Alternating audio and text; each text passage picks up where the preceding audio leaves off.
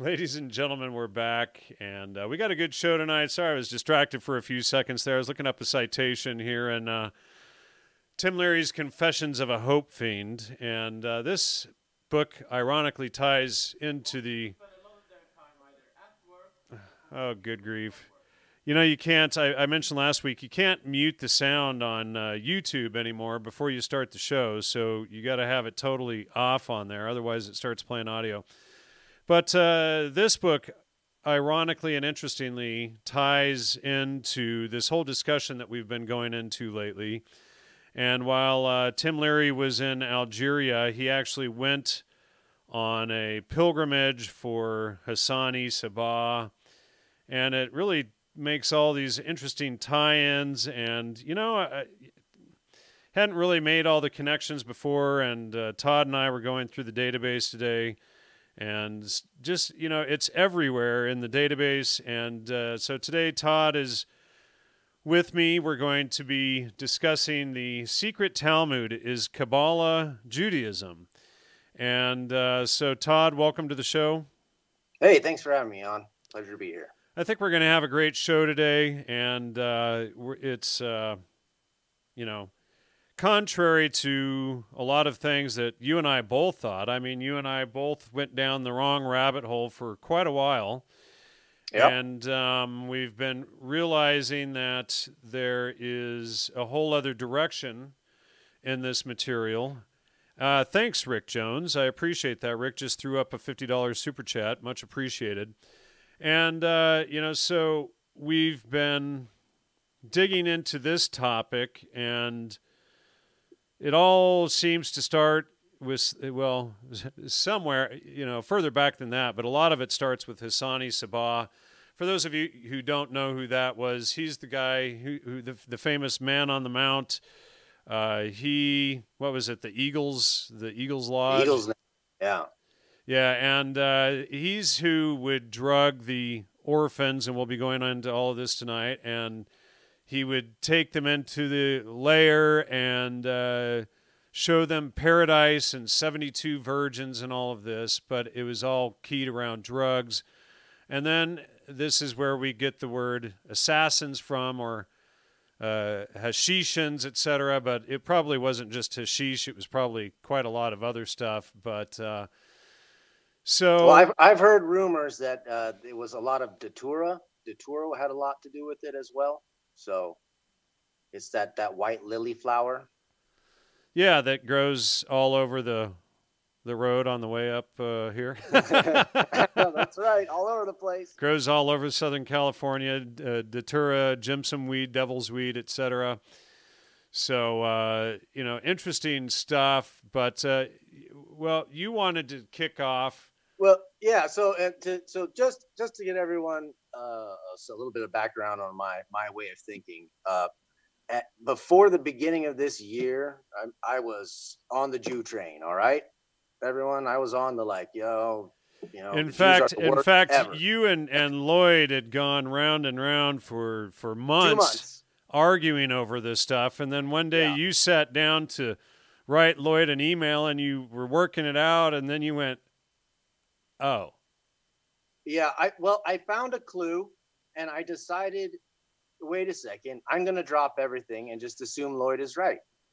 And what I have found is quite frightening. So how I how I want to, you know, he likes to bash us over the head with Islam. So in in in, in you know in honor of Lloyd, I'm going to bash you over the head with a little bit of Islam before we get into the secret Talmud. So what, I'd like to introduce to you is your uh, your first two Muslim presidents. All right, and I'm going to show these on screen here. Let me see if I can do this. Here we go. All right. All right. So, so they're they're they're seeing it even though you can't. So go ahead. So what we've got here is uh, Warren G. Harding. So Harding's this is the top guy up here. Harding's Masonic record is extremely interesting. He was actually a master mason for slightly less than three years. Uh, so he, he was exalted a Royal Archmason on January 13th, 1921, and was created a Knight Templar in Marion Commandery number 36 on March 21st, March 1st, 1921, shortly before being inaugurated as president He also became a member of the Scottish Rite and received 32nd degree in Columbus and joined Aladdin Shrine Temple. So, as Lloyd alluded to, the Shriners are uh, a Muslim oriented uh, sect of Freemasons. So there's Harding, and Harding's considered uh, the worst president ever. so next, we've got Franklin D. Roosevelt. So he petitioned the uh, ancient accepted Scottish Rite in Albany Consistory on New York, February 28, 1929, and received his 32nd degree the same day. On March 26, 1930, he became a Shriner in Cyrus Temple, ancient Arabic order nobles of the mystic shrine. So th- those are the Shriners. So there they are. They, I, I'm pretty sure they're back to back. We had one back to back, and uh, correct me if I'm wrong, but didn't FDR get three terms somehow mysteriously? Yeah, I think you're right. I don't think anybody else ever did that. So there they are. Now, I have uh, stumbled upon a book that is the uh, official history book for the Shriners. And I just want to give you a, a little story here of one of the um, legends of their mystic shrine. So let me get a little water here.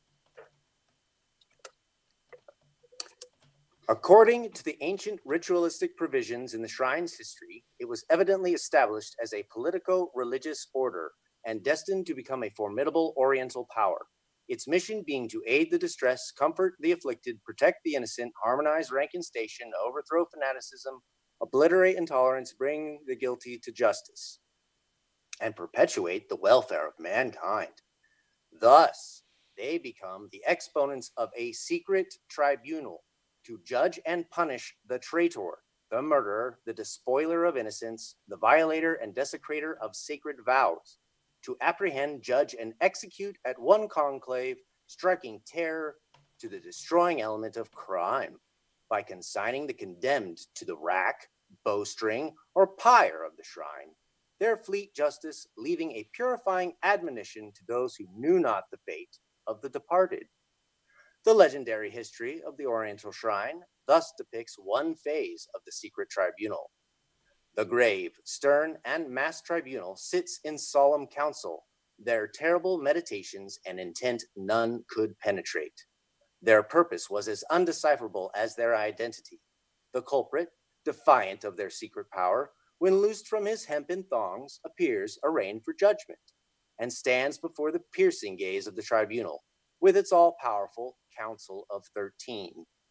Doggedly sullen and undismayed by the array of block, bowstring, rack, and blazing crucibles, if guilty, he neither seeks nor expects mercy, knowing that mercy for the impious prevails not here.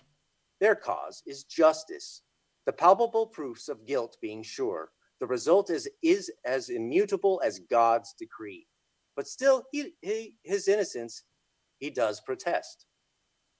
The frowning council grant one last privilege, a final proof to justify his plea by his Moslem faith. If he so dare, he advances alone to the sacred dais, and in token of his innocence, embraces the holy nymph of paradise, the houri of the shrine. With joyous pace, the victim hastens to the colossal statue, where in marvelous grandeur by crafty hand, beauteously carved in stone, with outstretched arms and saintly face, sweet with calm serenity, she stands, seeming even to pity from her throne. The mystic form he scarce embraces when, quick as transit of a meteor, he finds his frail body wrapped as in a vice. Those horrid arms, with keen and triple edged blades, nail him, powerless and quivering, to her lance clad breast, with deadly and unerring power, until crushed, carved, and gory, the expiring form is rent asunder. The hoary statue swerves apart, relaxing her fiendish grasp of stone, and hurls the riven victim deep into the hideous engulfing trap below, where grim, dark, and loathsome may be heard the distant and monotonous rippling of the turbid Carnadine waters echoing from the eternal chasms of the dead. The tribunal has done its duty. Retribution has fallen upon the fated malefactor, and the vengeance of the shrine is satisfied. This is but one of the storied mysteries of the Oriental Shrine. So, what those are your presidents, people, and that's their legend. And it's a Muslim legend, and it's about the most satanic thing I've ever read. Now, would you like me to uh, play uh, John Brennan's little talk there really quickly? Yeah, go for it. All right, let's do that here. So, this is uh, the former head of the CIA, John Brennan. And of course, he was an advisor to Obama, and that's a whole other scandal. And uh, let me just pull that over here. Hopefully, I can get the audio correct here. Just a second. Let's see here. But for more than three decades, I have also had the tremendous fortune to travel the world. And as part of that experience, to learn about the goodness and beauty of Islam. As a college student in the 1970s, I spent a summer traveling through Indonesia, taking in the wonderful landscape, culture, and people of Java and Bali. Despite my long hair, my earring, and my obvious American appearance, I was welcomed throughout that country in a way that is reflect, a reflection of the tremendous warmth of Islamic cultures and societies. Like the president during his childhood years in Jakarta, I came to see Islam not how it is often misrepresented, but for what it is how it is practiced every day by well over a billion Muslims worldwide, a faith of peace and tolerance and great diversity. And if you permit me, or I should say, اسمح بعد إندونيسيا سافرت إلى مصر وهناك درست عربية في جامعة أمريكية في القاهرة وهذا في 1000 و في سنة 1975 و 76 وسافرت إلى الأردن وفلسطين والقدس وتونس وبعد مصر ساكن في الشرق الأوسط تقريبا ستة. ستة سنة. لكن الآن أنا أجوز. أنا كنت طالب وشباب. لما درست عربية. لكن الآن نسيت أكثرية اللغة. كسلان لسان كسلان. متأسف متأسف. لكن ممكن إن شاء الله سوف أدرس عربية مرة ثانية إن شاء الله. عفواً. Now, were they able to read the subtitles? Yeah, I'm showing it. It's still playing. Now, here. don't tell the folks way who don't speak Arabic what I said, okay? but I did spend time as an undergraduate at the American University in Cairo in the 1970s, and time spent with classmates from Egypt, from Jordan, from Palestine, and around the world, who taught me that whatever our differences of nationality or race or religion or language, there are certain aspirations that we all share to get an education, to provide for our families, to practice our faith freely, to live in peace and security. And during a 25 year career in government, I was privileged to serve in positions across the Middle East as a political officer with the State Department and as a CIA station chief in Saudi Arabia. In Saudi Arabia, I saw how our Saudi partners fulfilled their duty as custodian of the two holy mosques of Mecca and Medina. I marveled at the majesty of the Hajj and the devotion of those who fulfill their duty as Muslims by making that privilege, that pilgrimage. And in all my travels, the city I have come to love most is Al Quds, Jerusalem, where three great faiths come together. So much attention is paid to the divisions in that wonderful city. All right. So, yeah, I just wanted to play that clip that shows that uh, our former uh, head of the CIA, our former DCI, is Islamic. And, uh, you know, that seems that way. Sure seems that way. And, of course, he was behind uh, this whole uh, scandal uh, trying to frame uh, Trump with the Russia dis- uh, distraction, etc. But uh, and then we have uh, well, you know, another president. You didn't mention our third Islamic president, who is of course, uh, you know, uh, Barack Obama. I almost said Osama bin Laden. yeah, but hit, that story is so interesting that it would take a show all by itself. Yeah, I agree with you on that. But you know, I just wanted to get that mention there. Boy, you know the uh, GDL people are are getting blisters. Uh, HT and these other guys must be you know using every sock account they have to uh, you know to uh, thumb down the show today. I, I feel sorry for those guys. They're so uh, you know uh, ah, dishonest and nervous to to shut these shows down. But it's good to have them running up the view counts and everything. So welcome, guys, and you know it's good to have you here watching. Maybe some of you can learn something as well, maybe not, but uh, welcome. And uh, let's see. So let's get back to the the show notes. What did I just uh, put? Right, let's let's go back to the uh, the background section yeah. now. So so let's get to the meat and potatoes of what the the title of the show is: uh, the Secret Talmud and is Kabbalah Judaism. Because as far as I can tell, I'm gonna well, well, I'll let you decide based on what we what we find out here. So, to understand. Hold on, you're okay. Just all right. Go ahead. Sorry. Are we good now? Yeah, we're good. All right. So, as we're trying to understand Kabbalah, um, we got to understand that it it actually has deeper roots from um, Merkaba. Okay, and Merkaba was a, uh, mysticism supposedly to come out of the court of King Solomon. And uh, which I don't have a very high opinion of Solomon because he built altars to Molech for his, you know, 700 uh, pagan wives. And he's actually the reason why the tribes got split up anyway, because he built temples to Molech. But these people, these these Jewish mystics, they seem to think quite highly of Solomon, and uh, so it arrives from that pagan influence, as far as I can tell, uh, ancient paganism. Uh, and probably what we'll discover is that it's really just ancient Gnosticism, is what we're dealing with here.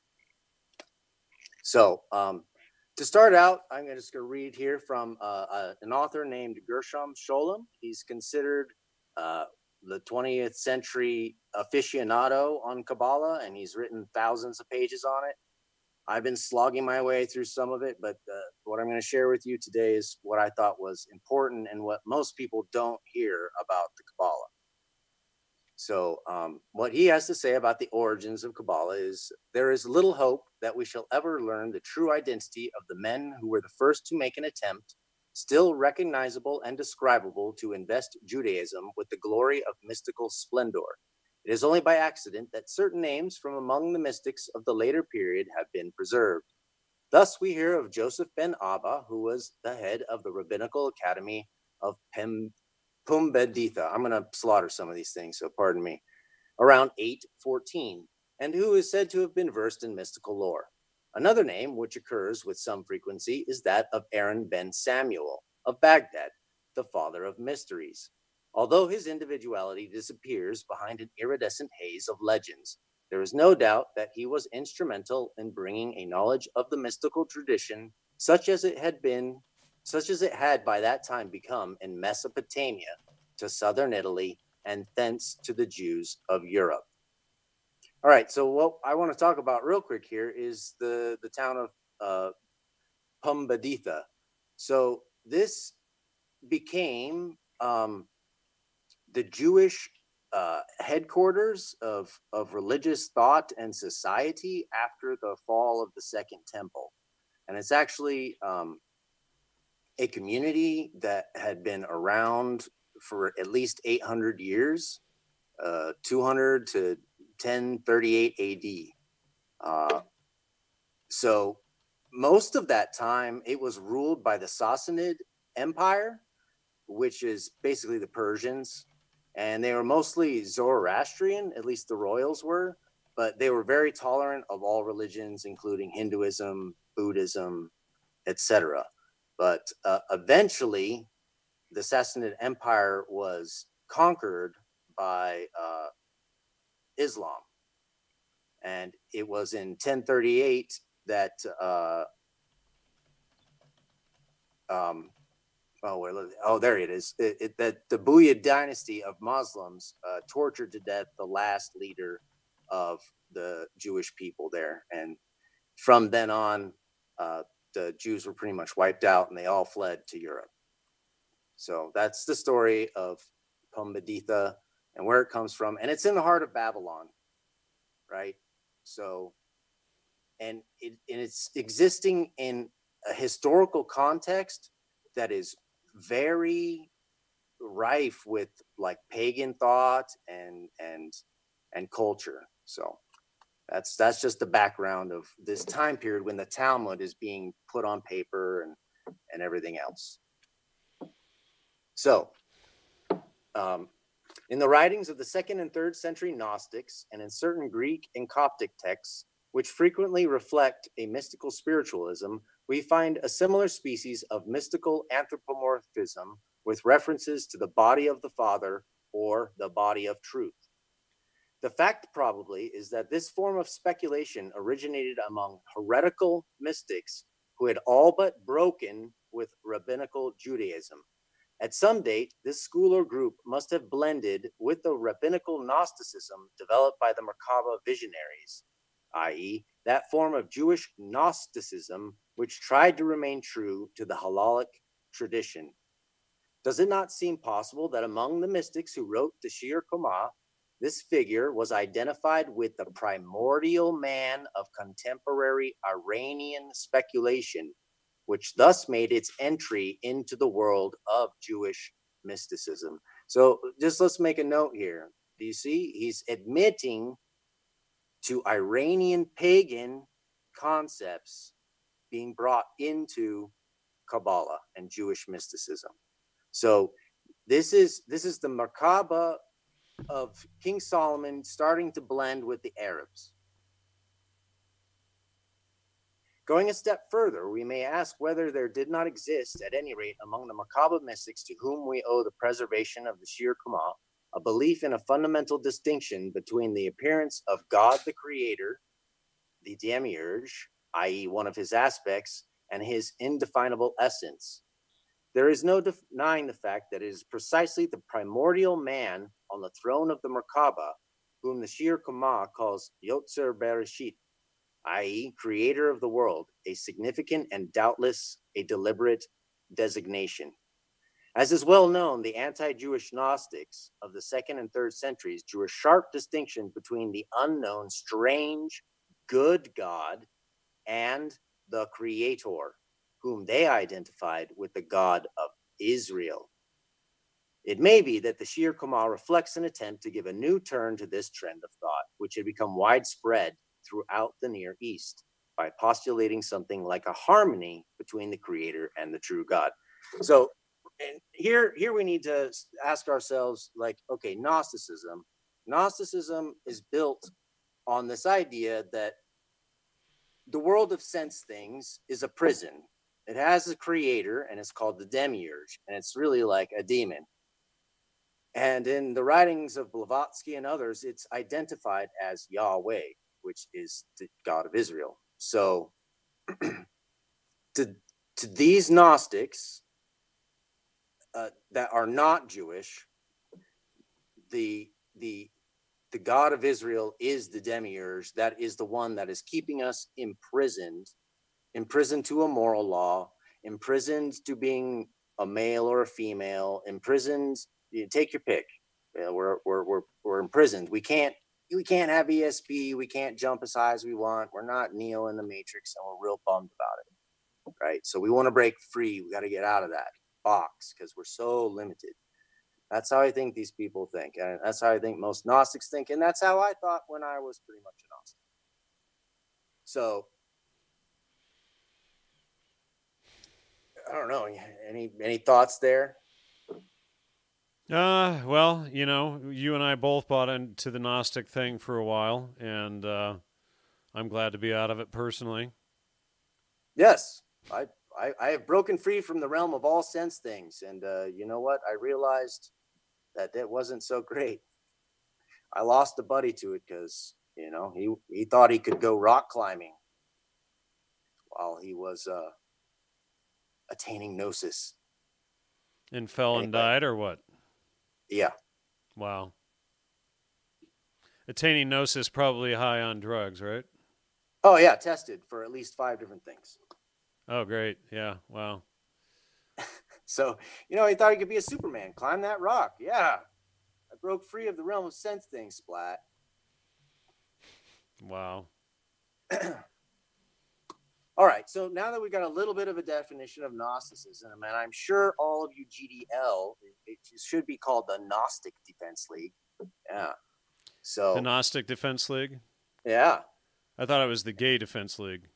Well, you know, as we'll find, you know, from later on in another show, you know, it's, uh, you know, Gnosis can be attained. Oh. You know, you learned something new, didn't you? okay. Well, there's interesting, interesting connection there.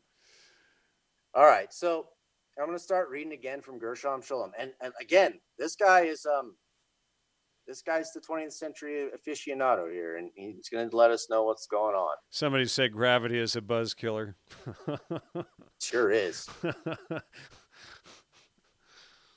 Uh, so, a good starting point for our investigation can be obtained by scrutinizing a few of these definitions, which have won a certain authority. Dr. Rufus Jones, in his excellent Studies in Mystical Religion, defines his subject as follows I shall use the word to express the type of religion which puts the emphasis on immediate awareness of relation with God, on direct and intimate consciousness of the divine presence it is religion in its most acute, intense, and living stage. Thomas Aquinas briefly defines mysticism as cognito de experimentalis, as the knowledge of God through experience. You were And just using about this term, he to. leans heavily, like many mystics before him, that You you were cutting out a little bit there. Just kind of repeat that last sentence. Uh, okay, did you guys hear the I shall use the word to express the type of religion which puts the emphasis on immediate and aware immediate awareness of relationship with God, on direct and intimate consciousness of the divine presence. It is religion in its most acute, intense, and living stage. Uh, so, uh, Thomas Aquinas briefly defines mysticism as cognito de experimentalis, as the knowledge of God through experience. And using this term, he leans heavily, like many mystics before him and after him, on the words of the psalmist, O taste and see that the Lord is good. It is this tasting and seeing, however spiritualized it may become, that the genuine mystic desires. His attitude is determined by the fundamental experience of the inner self, which enters into immediate contact with God or the metaphysical reality. What forms the essence of this experience, and how is it to be adequately described? That is the great riddle, which the mystics themselves, no less than the historians, have tried to solve. For it must be said that this act of personal experience, the systematic investigation and interpretation of which forms the task of all mystical speculation, is of a highly contradictory and even paradoxical nature. Certainly, this is true of all attempts to describe it in words, and perhaps where there are no longer words, of the act itself. What kind of direct relation can there be between the creator and his creature, between the finite and the infinite? And how can words express an experience for which there is no adequate simile in this finite world of man? Yet it would be wrong and superficial to conclude that the contradiction implied by the nature of mystical experience betokens an inherent absurdity. It will be wiser to assume, as we shall often have occasion to do in the course of these lectures, that the religious world of the mystic can be expressed in terms applicable to rational knowledge only with the help of paradox. Among the psychologists, G. Stratton, in his Psychology of Religious Life, has laid particular stress on this essential conflict in religious life and thought, even if it, even in its non-mystical form. It is well known that the descriptions given by the mystics of their peculiar experiences and of the God whose presence they experience are full of paradoxes, of every kind. It is not the least baffling of these paradoxes to take an instance which is common to Jewish and Christian mystics that God is frequently described as the mystical nothing. I shall not try now to give an interpretation of this term to which we shall have to return. I only want to stress the fact that this particular reality, which the mystic sees or tastes, is of a very unusual kind. All right, so uh, there's a lot going on here, but it, it's it's letting us know that paradox is the fundamental reality of these people. Okay, it's it is for lack of a better term, you know, like the seal of Solomon, which I like to repeat, I don't think highly of, has a, a, a an upside down and a right side up tri- triangle, right? So it's this union of, of opposites. Correct. That is mysticism. to the general history of religion, this fundamental experience is known under the name of unio mystica, or mystical union with God. The term, however, has no particular significance. Numerous mystics, Jews as well as non Jews, have by no means represented the essence of their ecstatic experience, the tremendous uprush and soaring of the soul to its highest plane, as a union with God. To take an instance, the earliest Jewish mystics who formed an organized fraternity in Talmudic times and later described their experience in terms derived from the diction, diction characteristic of their age, they speak of the ascent of the soul to the celestial throne, where it obtains an ecstatic view of the majesty of God and the secrets of his realm. A great distance separates these old Jewish Gnostics from the Hasidic mystics, one of whom said, There are those who serve God with their human intellect, and others whose gaze is fixed on nothing. He who is granted this supreme experience loses the reality of his intellect but when he returns from such contemplation to the intellect, he finds it full of divine and inflowing splendor. And yet, it is the same experience which both are trying to express in different ways. This leads to a further consideration.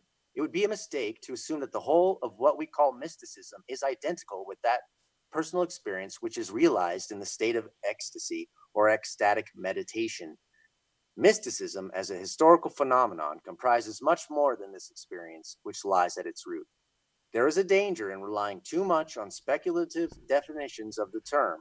The point I should like to make is this that there is no such thing as mysticism in the abstract. That is to say, a phenomenon or experience which has no particular relation to other religious phenomena. So, I think what we're what we're saying here is that he's he's negating the fact that like you can be your own like your own religion like they're preaching to everyone to have basically. You know, you know your own little idea your own personal hooray you know i found some gnosis and i'm going to live my life on this. It's saying that that this is a really deep thing that is based on a, a meditative experience. It's it's based on something not rational. Right. Is what I would like to say. Yeah, so they create this intentional paradox to avoid rationality, basically to, well, essentially to split the personality. Right. That to to split to get to free themselves from the world of sense things. So like where you're you're free of any of your own personality even. You don't you're not even really you anymore. It's that ego death kind of the motif. So um it's not it, it and so we don't really know a whole lot about from 800 uh when they basically had to flee for 800 to 1000 they had to flee to europe because of the islamic invasion uh, of the sunnis because a lot of the, some of the time the, the the shia were okay with the jewish mystics. They they let them operate and didn't and didn't give them too much of a hard time as long as the shia were in charge. But it was when the sunni moved in that um, things got bad for them and they had to had to run and a lot of their stuff is lost. So uh, it's not until about 1200 that we get some some good stuff and we get to really take a look at, at how how Jewish Gnosticism has evolved. So and and so that, that's another thing. Let's let's make the point here. Jewish Gnosticism is not Judaism. I, they can they can put as many Jewish terms on it they want, but it doesn't really matter. And we'll find out later in the reading that it doesn't really matter. Right? I just want to make that point. These these are not Jews. These are Jews. We're not Jews. Right. Well, Revelation 3 9, those who say they are Jews and are not, but do lie. So then, who are these people that are hiding behind Judaism and calling themselves Jews so that the Jews get the blame for whatever they're doing when they're not Jews, essentially? Would you agree with that? Uh, yes. Yes. And um, I kind of feel like a lot of them got, you know, they were led down a garden path, you know, because they didn't accept the Messiah, and a lot of them have been tricked. And in fact, I mean, honestly, the guy who wrote this book, okay, strangely enough, was a member of the Zionist party in Nazi Germany, and he happens to be one of the few who escaped. we'll go into that some other day. All right. So, as Yeah, from the Garrett- year 12, Garrett's asking when we refer to the Bible, are we referring to the KJV? Yeah, we usually use the KJV. I think the KJV is the good standard for everything, but I mean, just look at it, dude. The original KJV had unicorns in it. Okay, bro. So like you You every talking about the uh, 1611? yeah, Yeah. Well, yeah, got unicorns in it. So I'll, I, I, Nothing's I ever have a copy of that. I'll have to go look it up. I have the 1611 around here. oh, all right, all right. So And uh, somebody's asking if our notes for this episode are going to be available for download. oh, I, I don't I don't mind. I mean, I'd prefer to give you the links to all the books I read so you could read them yourself. Right. Well, there's that. Go ahead.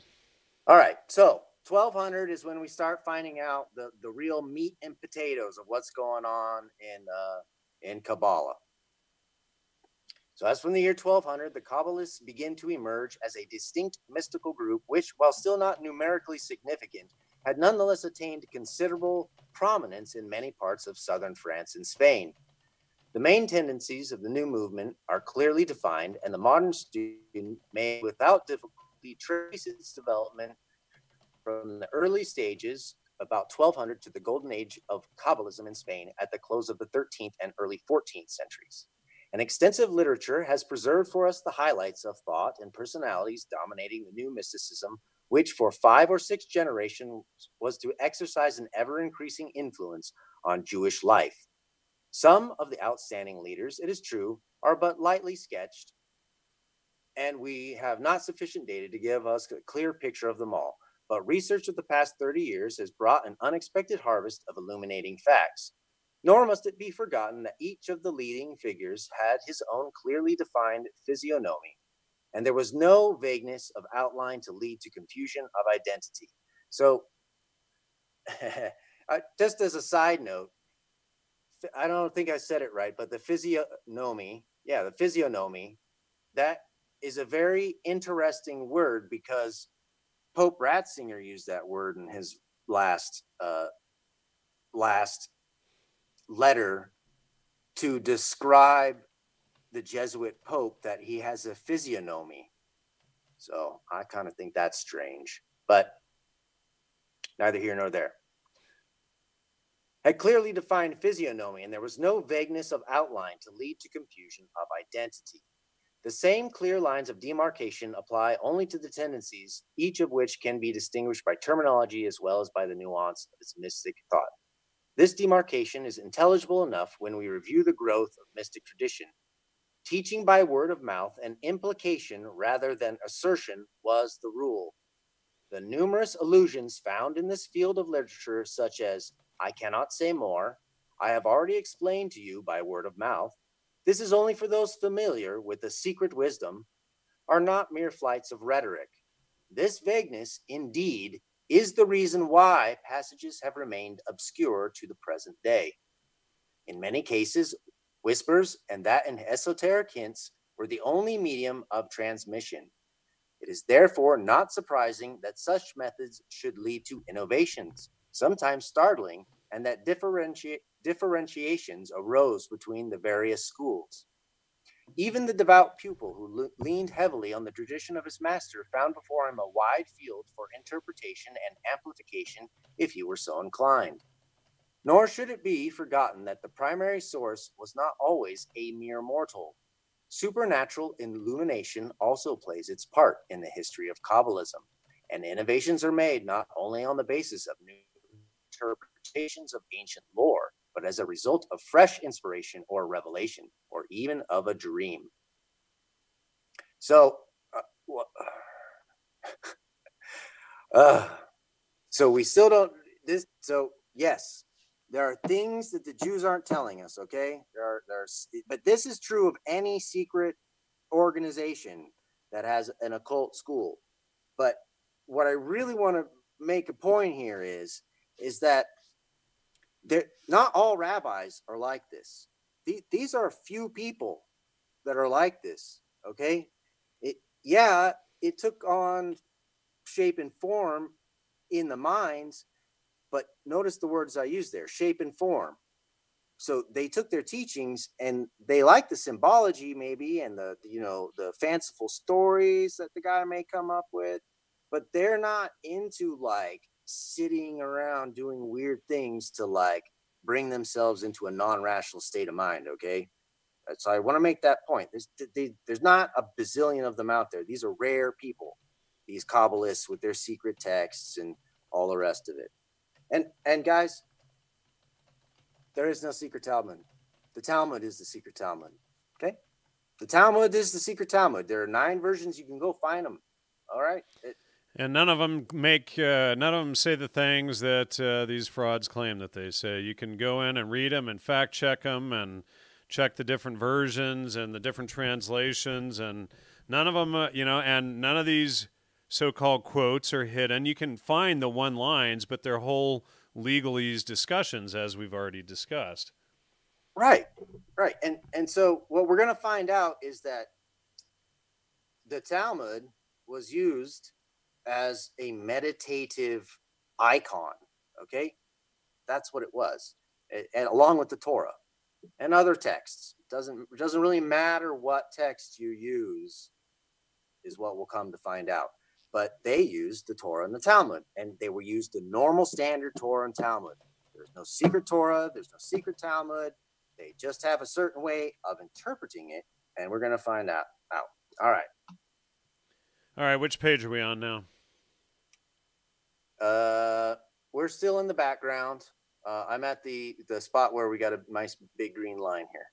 Got it. okay. Tradition and intuition are bound together, and this would explain why Kabbalism could be deeply conservative and intensely revolutionary. All right, so all you E. Michael Jones, there you go. They're admitting they're intensely revolutionary. But guess what? They're Gnostics. They're not Jews. Right. Gnostics. Okay, guys? The Gnostics are intensely revolutionary. Okay? So that that's that's what I just want to really rub that in. They're Gnostics. All right. So now, how how is it? I mean, obviously, the Jews published the Zohar, and that becomes the the main thing that's considered Kabbalism, but it's not, right? Right. Okay. So so yes. So the Zohar is what is called uh, rational Kabbalism or rabbinical Kabbalism. Okay. And we're going to get into this guy called uh, Abulafia, and he was considered himself the paradox of Maimonides, okay, and and of the Zohar. And he he came up at the exact same time.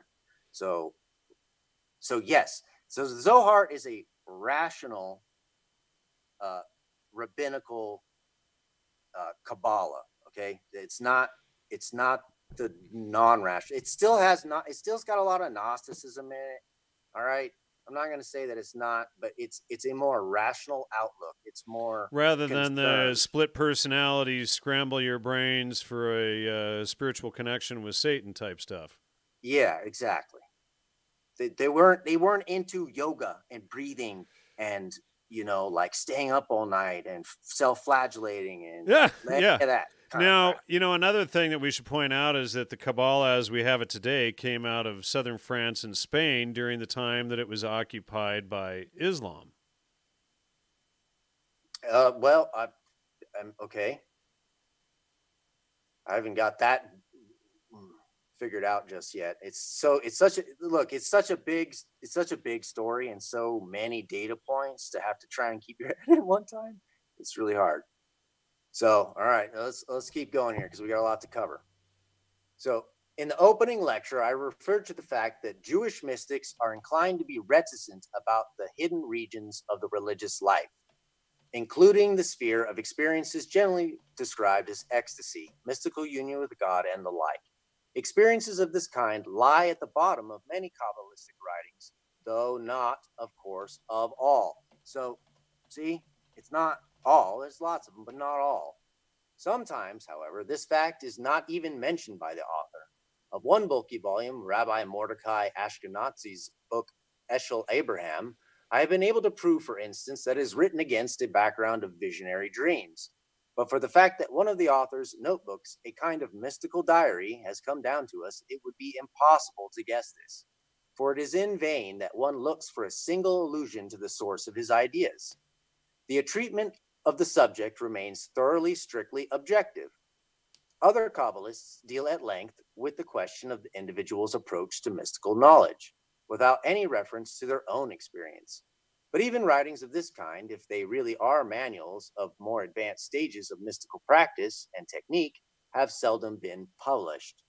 To this class belongs, for instance, a penetrating analysis of various forms and stages of mystical rapture and ecstasy written by Rabbi Dov Ber, son of the famous Rabbi Schneur Zalman of Lodi. Yeah, as you can tell, I'm so Jewish. The founder of Chabad Hasidism.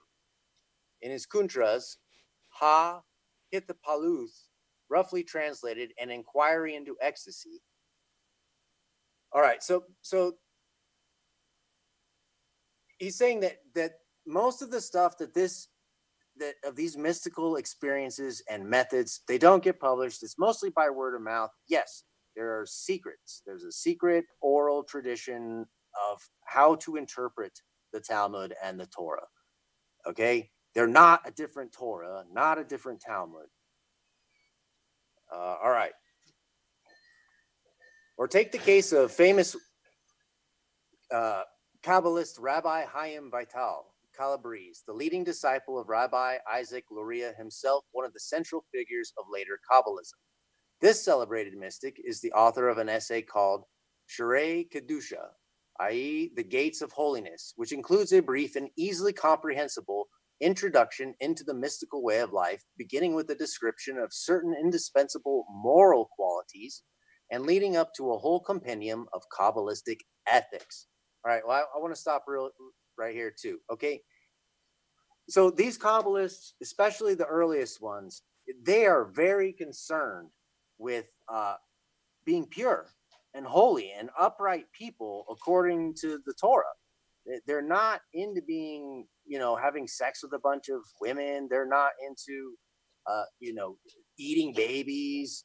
You know that that all comes later. Okay, that, came later, but even then, it's the whole Shabtai Tzvi. That's a different story. So I just want to say that they had a high concern of being holy and pure, and that one of the reasons why they kept it from people is because they didn't want any old schmuck doing it. They wanted someone who understood the rules to the game as they wanted it played. All right. The first three chapters of the little book have been printed many times, and on the whole, they make an interesting reading.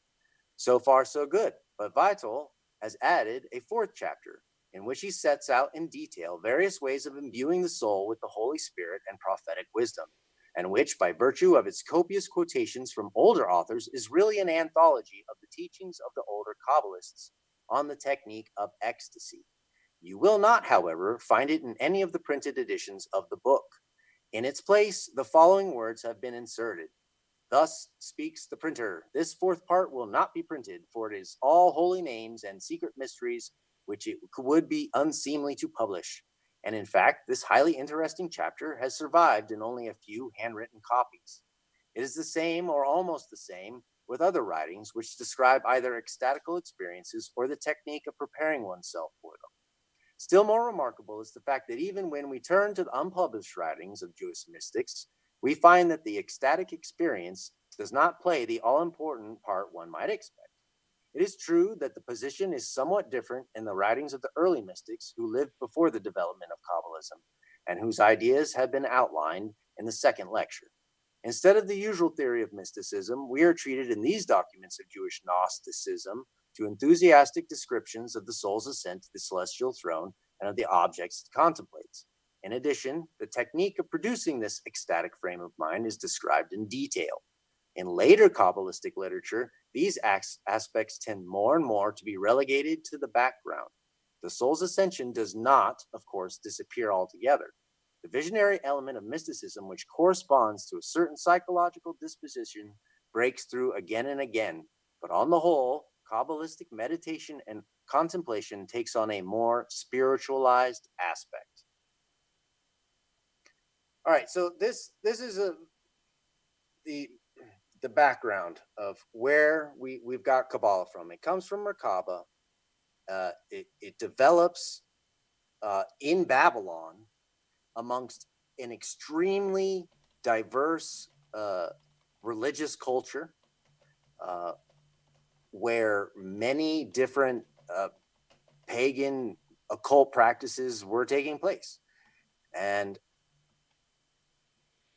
we have the official guy of Kabbalism in the 20th century telling us that they're Gnostics. So I, I just want to say, yes, we've got a secret.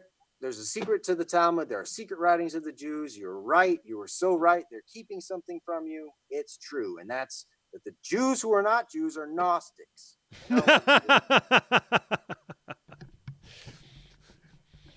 Jews who are not Jews are Gnostics, and then they take the Talmud and Torah and religious texts, and they switch the letters around and use gematria to meditate on it and uh, scramble their brains and create split personalities and pseudo religious experiences. Would, that be accurate? Uh, yeah, I mean, we're, we're going to read all about it here pretty soon. Uh, this, this is it, it. So this is about a personal experience with God, okay, with what they're calling the true God, okay? So remember, the anti Jewish Gnostics from before Islam even existed, uh, they identified Yahweh as the, the, the prison warden of this realm, and he had to be surpassed. Now, the Merkaba people, they're focused on the name of God, which is, you know, the Tetragrammaton, which is Yahweh. And they, they never gave that up uh, until it, we will find out that they had to give it up because, well, you'll see. God tells them himself. So, so this is so what I, who I want to talk about now is a very, very, very influential Kabbalist that comes uh, from the golden age of Kabbalism, and he he's considered a contemporary of Maimonides. He he considers himself the perfection of Maimonides' work, uh, the Guide to the Perplexed, and uh, something else. So I'm going to tell you a little story. Uh, we're going to go into his background here a little bit, and then we're going to go into uh, his teachings. And there's some really amazing bombshells in here. Considering all the aforementioned facts, it is hardly surprising that the outstanding representative of ecstatic Kabbalism, has also been the least popular of all the great Kabbalists. Okay, notice the, the, the most influential was the least popular at the time. Okay, these aren't rampant people, there aren't Jews running around every corner who are secret Kabbalists. Okay, I refer to Abraham Abulafia, whose theories and doctrines will form the main subject of this lecture. By a curious coincidence, which is perhaps rather more than a coincidence, Abulafia's principal works and the Zohar were written almost simultaneously. It is no exaggeration to say that each marks the culminating point in the development of two opposing schools of thought in Spanish Kabbalism. Schools which I should like to call the ecstatic and the theosophical. Of the latter, I shall have something to say in the following lectures. For all their differences, the two belong together. Only if both are understood do we obtain something like a comprehensive picture of Spanish, Spanish Kabbalism.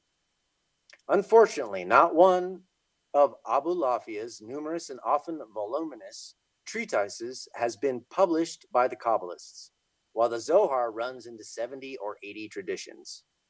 Uh, this is kind of why I chose this guy because he, you know, everyone can get a hold of the Zohar, but we're going to learn about this guy. All right. Not until Jellinek, one of the small band of 19th century Jewish scholars who probed deeper into the problem of Jewish mysticism, published three of his minor writings and some extracts from others, did any of them appear in print. This is all the more remarkable as Abulafia was a very prolific writer who, on one occasion, refers to himself as the author of 26 Kabbalistic and 22 prophetic works. Of the former, many still exist. I know of more than 20. And it is a fact that a few among them enjoy a great reputation among Kabbalists to this day. While some of the more orthodox Kabbalists, such as Rabbi Jehuda Hayyat, attacked Abu, Abulafia with vehemence and warned their readers against his books. Their criticism appears to have aroused only a faint echo. At any rate, Abulafia's influence as a guide to mysticism continued to remain very great. He owed this to the remarkable combination of logical power, pellucid style, deep insight, and highly colored abstruseness which characterizes his writings. Since, as we shall have occasion to see, he was convinced of having found the way to prophetic inspiration and from there the true knowledge of the divine. He took pains to use a simple and direct style which went straight to the heart of every attentive reader. He went so far as to include among his works a number of what one might call manuals, which not only set out his theory, but also constitute a guide to action. In fact, they can be practiced so easily as to go far beyond his intentions. The point is, though, it, the point is that although Abu Lafi himself never thought of going beyond the pale of rabbinic Jewry, his teachings can be put into effect by practically everyone who tries. That probably is also one of the reasons why the Kabbalists refrained from publishing them. Very likely, they feared that once this technique of meditation, which had a very broad appeal, became publicly known, it would its use would no longer be restricted to the elect Certainly, the successes of Abu Abulafia's writing made the ever present danger of a clash between the mystical revelation and that of Mount Sinai seem even seem more real than ever. All right, so so do you see that? Let's let's read that again. So Abulafia's writing made the ever-present danger of a clash between the mystical revelation and that of Mount Sinai. So so Mount Sinai is where the Jewish, where Moses went up and met God and got the commands, right? So there, this guy Abulafia made it real. Like, no, we're really gonna, we're really gonna go beyond the Torah and and the Talmud now. Thus, the whole school of practical mysticism, which Abulafia himself called prophetic prophetic Kabbalism, continued to lead an underground life. By withholding his writings from the public, the Kabbalists undoubtedly sought to eliminate the danger that people might go in for ecstatic adventures without due preparation and lay dangerous claims to visionary powers. Generally speaking, lay mystics, self taught and untutored by rabbinism, have always been a potential source of heretical thought. Jewish mysticism tried to meet this danger by stipulating in principle that entry into the domain of mystical thought and practice should be reserved to rabbinic scholars.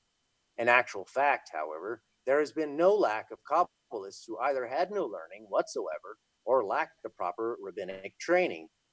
Thus, enabled to look at Judaism from a fresh angle, these men frequently produced highly important and interesting ideas. And so there grew up, side by side with the scholarly Kabbalah of the rabbis, another line of prophetic and visionary mystics. The pristine enthusiasm of these early, mystic, early ecstatics frequently lifted the heavy lid of rabbinic scholasticism, and for all their readiness to compromise occasionally, came into conflict with it. It is also worth pointing out that during the classical period of Kabbalism, i.e., up to 1300 AD, as distinct from later periods, its representatives were, as a men whom their contemporaries regarded as outstanding rabbis. Great Kabbalists who also contributed to strictly rabbinical literature, men like Moses Nachmanides or Solomon ben Adret, were rare. Yet the Kabbalists were, in the great majority, men of rabbinic education. Abulafia remarks an exception, having had little contact with higher rabbinic learning. All the more extensive, however, was his knowledge of contemporary philosophy, and his writings, especially those of a systematic character, show him to have been, by the standards of his age, a highly erudite man. All right, so like, let's just again, you know, this is Abulafia wasn't very well liked or known in his day and I bet any normal Jew, if they, you know, heard what this guy was going to tell them to do, probably wouldn't be into it either. So about Abulafia, about Abulafia's life and his person, we are informed almost exclusively by his own writings. Abraham ben Samuel Abulafia was born in Saragossa in 1240 and spent his youth in Tudela in the province of Navarre. His father taught him the Bible with its commentaries as well as grammar and some Mishnah and Talmud. When he was 18 years old, he lost his father. Two years later, he left Spain and went to the Near East in order, as he writes, to discover the legendary stream Sambation, beyond which the t- lost 10 tribes were supposed to dwell. So I want to take a pause here real quick because so he he went to the east to go discover the legendary stream Sambation. Now, I, it doesn't Leary go off on, you know, you brought it up in the beginning. He, he went on a pilgrimage, but wasn't his his goal to find Shambhalaya or some crazy thing like that? Yes or no? Uh, you're asking me. I'm not. I don't remember. All right, all right. Well, anyway, so this guy, this guy, when he was 20 years old, with not much of a very good education and you know the, everything else. He he went for five years. Uh, well, he left to go to the Near East. All right. So warlike disturbances in Syria and Palestine soon drove him back from Acre to Europe, where he spent about ten years in Greece and Italy. During these tra- years of travel, he steeped himself in philosophy and conceived for Maimonides an admiration that proved lo- lifelong. For him, there was no antithesis between mysticism and the doctrines of Maimonides. He rather considered his own mystical theory as the final step forward from the Guide of the Perplexed, to which he wrote a curious mystical commentary. This affinity of the mystic with the great rationalist has its astounding parallel, as the most recent research has shown in the relationship of the great Christian mystic Meister Eckhart to Maimonides by whom he seems to be much more influenced than was any scholastic before him. All right, so according to him, oh, in the same way, Abulafia tries to connect his theories with those of Maimonides. According to him, only the guide and the book of creation together represent the true theory of Kabbalism. Coincidentally, these studies, he seems to have been deeply occupied with the Kabbalistic doctrines of his age, without, however, being overmuch impressed by them. So, you see what the guy did there? He took the whole, everyone else's rational Kabbalism, uh, you know, Maimonides inspired, and he tossed them out the window, and he only kept two books uh, from traditional Kabbalism and called that the real thing. Coincidentally, with these studies, he seems to have been deeply occupied with the Kabbalist doctrines. Okay, without being overly impressed by them.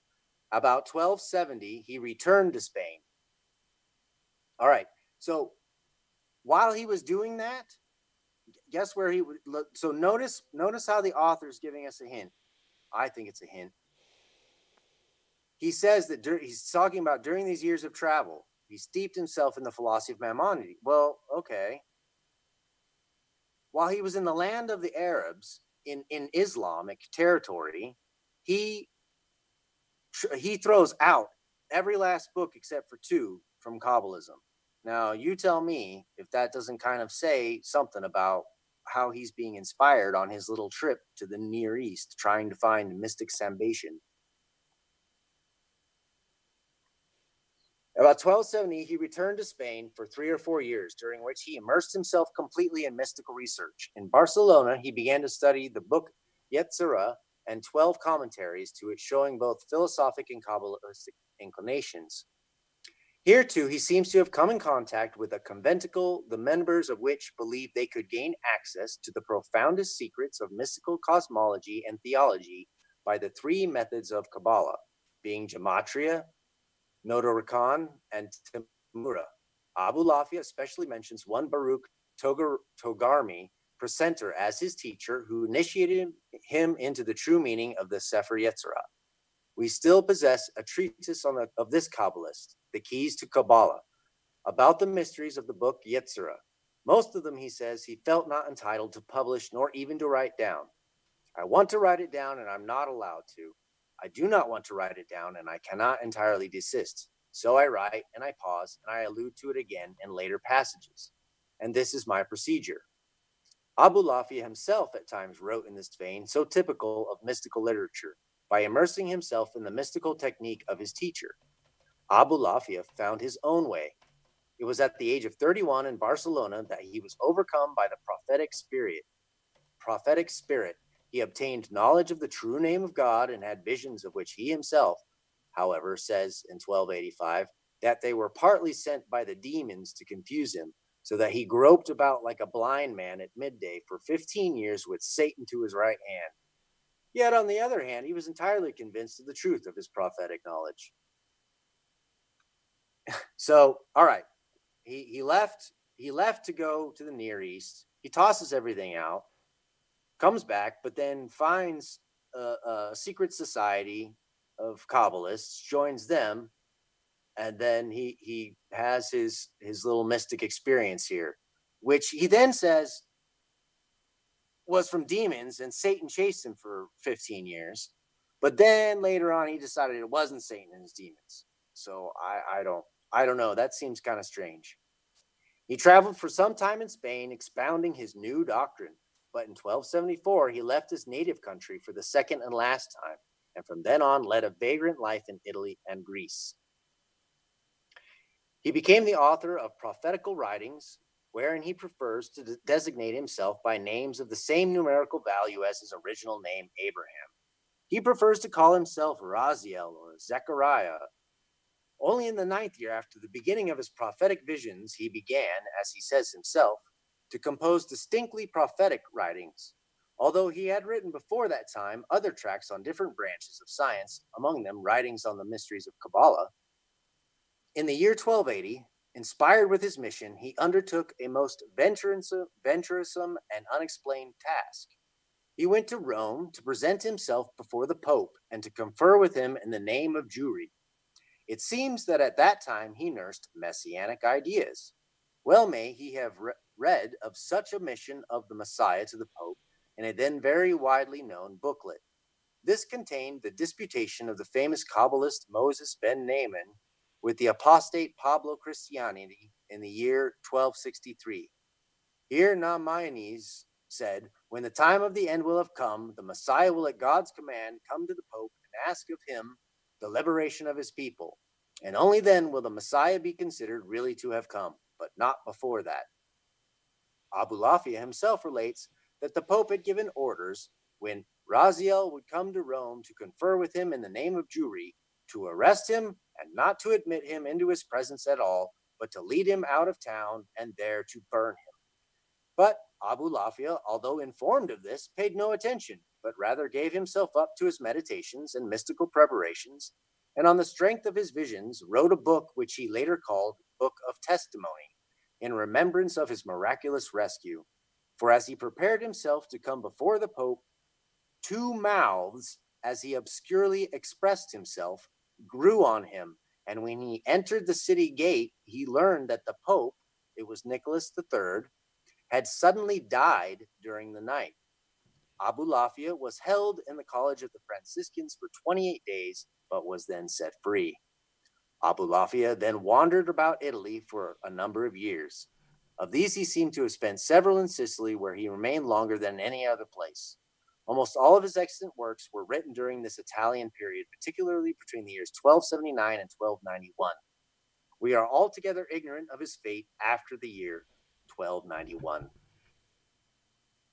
We are altogether okay. Uh, of his prophetic or inspired writings, only his Apocalypse, Sefer ha-Ot, the Book of the Sign, a strange and not altogether comprehensible book, has survived. On the other hand, most of his theoretical and doctrinal treatises are still extant, some of them in a considerable number of manuscripts. He seems to have made many enemies by claiming prophetical inspiration and antagonizing his contemporaries in various other ways, for he often complains of hostility and persecution. He mentions denunciations by Jews to Christian authorities, which may perhaps be explained by the fact that he represented himself as a prophet to Christians as well. He writes that he found among them some who believe in God more than the Jews, to whom God had sent him first. In two places, Abu Abulafia tells of his connection with non Jewish mystics. Once, he relates, he talked with them about the three methods of the interpretations of the Torah literal, allegoric, and mystic, and he noted their agreement with one another when conversing with them confidentially. And I saw that they belonged to the category of the pious of Gentiles, and that the words of the fools of whatever religion need not be heeded, for the Torah has been handed over to the masters of true knowledge. So, so there, uh, there, there it is. There's there's three ways of interpreting the, the, the Torah and the Talmud. It's literal, allegoric, and mystic. So, it, we'll, we'll get a little bit more into that. But that's that's the secret one. The, the real thing, the one you everyone you can find is is the secret. Another time tells of a dispute with a Christian scholar with whom he had made friends, and in, whose mind he had what, implanted. What page are we on now on these notes here? Uh, we're at Abu Abulafia intro. Um, we're at the very bottom, just below the big left-hand side block of um, highlight. Yellow. Okay. Yeah.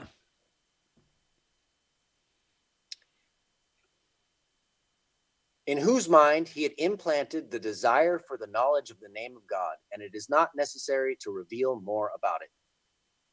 So, so what I'm saying here is that this mystic has this mystic who went and and to the Near East, and I believe was corrupted by Muslim ideas, then comes back and starts corrupting Christians uh, with his ideas.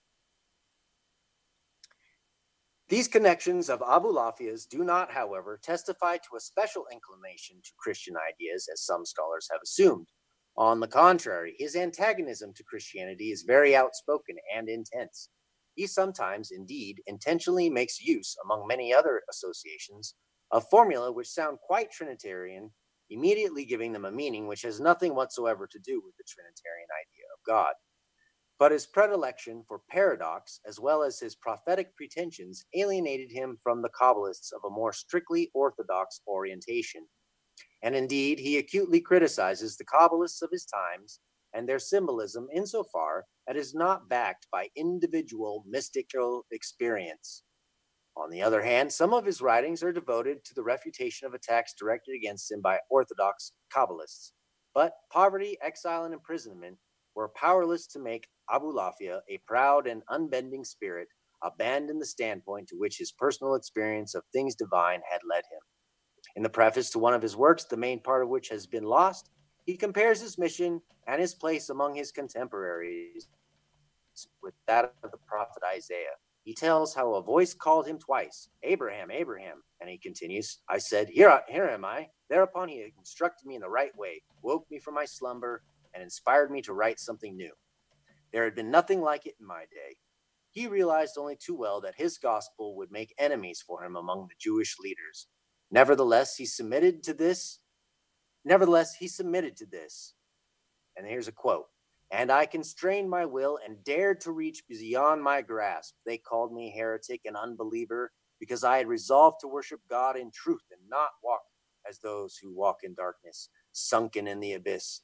They and their kind would have delighted to engulf me in their vanities and their dark deeds, but God forbid that I should forsake the way of truth for that of falsehood. So, look what he just did there.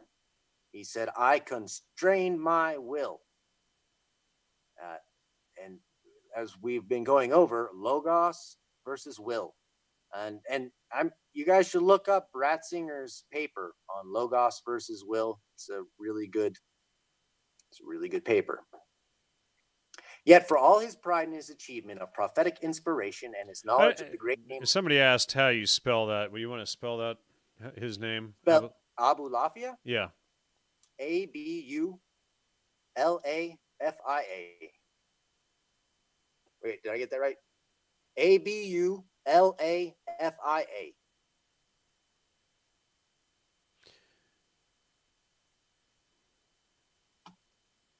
All right. Okay, yet for all his pride in the achievement of prophetic inspiration and his knowledge of the great name of God, there was combined in his character meekness and a love of peace. Jellinek rightly points out that his moral character must be estimated very highly. When accepting disciples to his Kabbalah, he is extremely fastidious in his requirements to, to a, as to a high moral high moral, to a high morality and steadiness of character, and it may be concluded from his writings, even in their ecstatic parts, that he himself possessed many of the qualities he asked for in others. All right, so there he is. That's the introduction to Abulafia. So now what we're going to get into is uh, his practice. Like, so what what is it that he's teaching people to do? I shall now try to give a brief synthetic description, one after the other, of the main points of his mystical theory, his doctrine of the search for ecstasy and for prophetic inspiration. Its basic principles have been upheld with varying modifications by all those among the Kabbalists who found in Abu Abulafia a congenial spirit, and its characteristic mixture of emotionalism and rationalism sets its seal on one of the main trends of Kabbalism. And isn't that what we see with the uh, moral relativists right there? You know, trying to, you know, they they try to combine uh, emotionalism and rationalism, or or, neg- or or neglect either one, right? Right. And but notice again, it's a paradox. Right. Of course. It's another. It's another attention. Abulafia's aim, as he himself has expressed it, is to unseal the soul, to untie the knots which bind it. All right. So you know, we're gonna make it. This is in, when you're making your Hajj uh, to Mecca during your trip. You're not allowed to tie knots. All right. So Don't all the in- tie your shoes. Yeah, well, I think you have to wear sandals, don't you? I don't know. This I asked Lloyd. I said, Lloyd, look it up. What about what about tying knots in Islam? And that's what and you're not supposed to tie knots on the Hajj.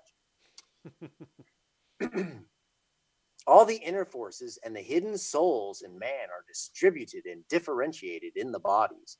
It is, however, in the nature of all of them that when their knots are untied, they return to their origin, which is one without any duality and which comprises the multiplicity. The untying is, as it were, the return from multiplicity and separation towards the original unity, as a symbol of the great mystic liberation of the soul from the fetters of sensuality. The untying of the knots occurs also in the theosophy of Northern Buddhism. Only recently, a French scholar published a Tibetan didactic tract, the title of which may be translated Book on Untying Knots. So, so here, here's another thing that I would like to point out is um, if you take this guy in Italy and then you take the guy in Tibet, uh, and they're both talking about tying knots, and both that religion had gone east, the Jewish has gone east and learned about untying knots, and the Buddhists, well, they had gone west. Now they're learning how to untie knots. I don't know. I don't know. I don't know. Maybe it's the Buddhists who influence Islam. That's a that's a stretch. Kidding. All right. So, what does this symbol mean in Abulafia's terminology? It means that there are certain barriers which separate the personal existence of the soul from the stream of cosmic life, personified for him in the intellectus agens of the philosophers, which runs through the whole of creation. There is a dam which keeps the soul confined within the natural and normal borders of human existence and protects it against the flood of the divine stream which flows beneath it or all around it. The same dam, however, also prevents the soul from taking cognizance of the divine. The seals, which are impressed on the soul, protect it against the flood and guarantee its normal functioning. Why is the soul, as it were, sealed up? Because, answers Abulafia, the ordinary day to day life of human beings, their perception of the sensible world, fills and impregnates the mind with multitude of sensible forms or images called in the language of medieval philosophers natural forms. As the mind perceives all kinds of gross natural objects and emits their images into its consciousness, it creates for itself, out of this natural function, a certain mode of existence which bears the stamp of finiteness. The normal life of the soul, in other words, is kept within the limits determined by our sensory perceptions and emotions. And as long as it is full of these, it finds it extremely difficult to perceive the existence of spiritual forms and things divine. The problem, therefore, is to find a way of helping the soul to perceive more than the forms of nature without its becoming blinded and overwhelmed by the divine light. And the solution is suggested by the old adage whoever is full of himself has no room for God. All that which occupies the natural self of man must either be made to disappear or must be transformed in such a way as to render it transparent for the inner spiritual reality, whose contours will then become perceptible through the customary shell of natural things. So, we're talking about what I guess is called an ego death in the East for lack of a better term. Uh, I, this is you know what? is isn't this similar to what we exposed a couple years ago? Gregory bateson and alan watts's double bind when they split the mind and get it caught in a thing that you really can't get out of like that that that split personality state? That would be a double bind wouldn't it? And i'd have to go back and look at my notes on it but that seems very similar along these lines yeah, and and Lloyd Lloyd made the point that uh, you know Islam has uh, has a higher rate of schizophrenia than any other religion because it's a split. They we they call themselves the religion of peace, and yet when you read the Quran, it's a religion of violence. Yeah, right. And what was it? You know, most most of the religion is about how to treat and kill and rape and murder others who aren't part of the religion or to force them into the religion and not just uh, you know it has nothing to do with peace. The only you know the only the, the there's two you know forms of jihad. One is killing everybody who doesn't believe and then the other is like the internal you know that they claim. And that's what they promote as the peaceful one. But they you know like to play down the the other part that's about killing everyone who's not uh, islamic.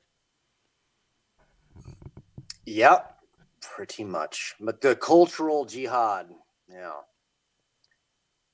All right. And so anybody who anybody who mentions the facts and primary citations is called Islamophobic. Uh, Uh, you, yeah, I'm, I, you know what? I'm just scared of guys with swords who want to chop off my head. I think it's pretty reasonable.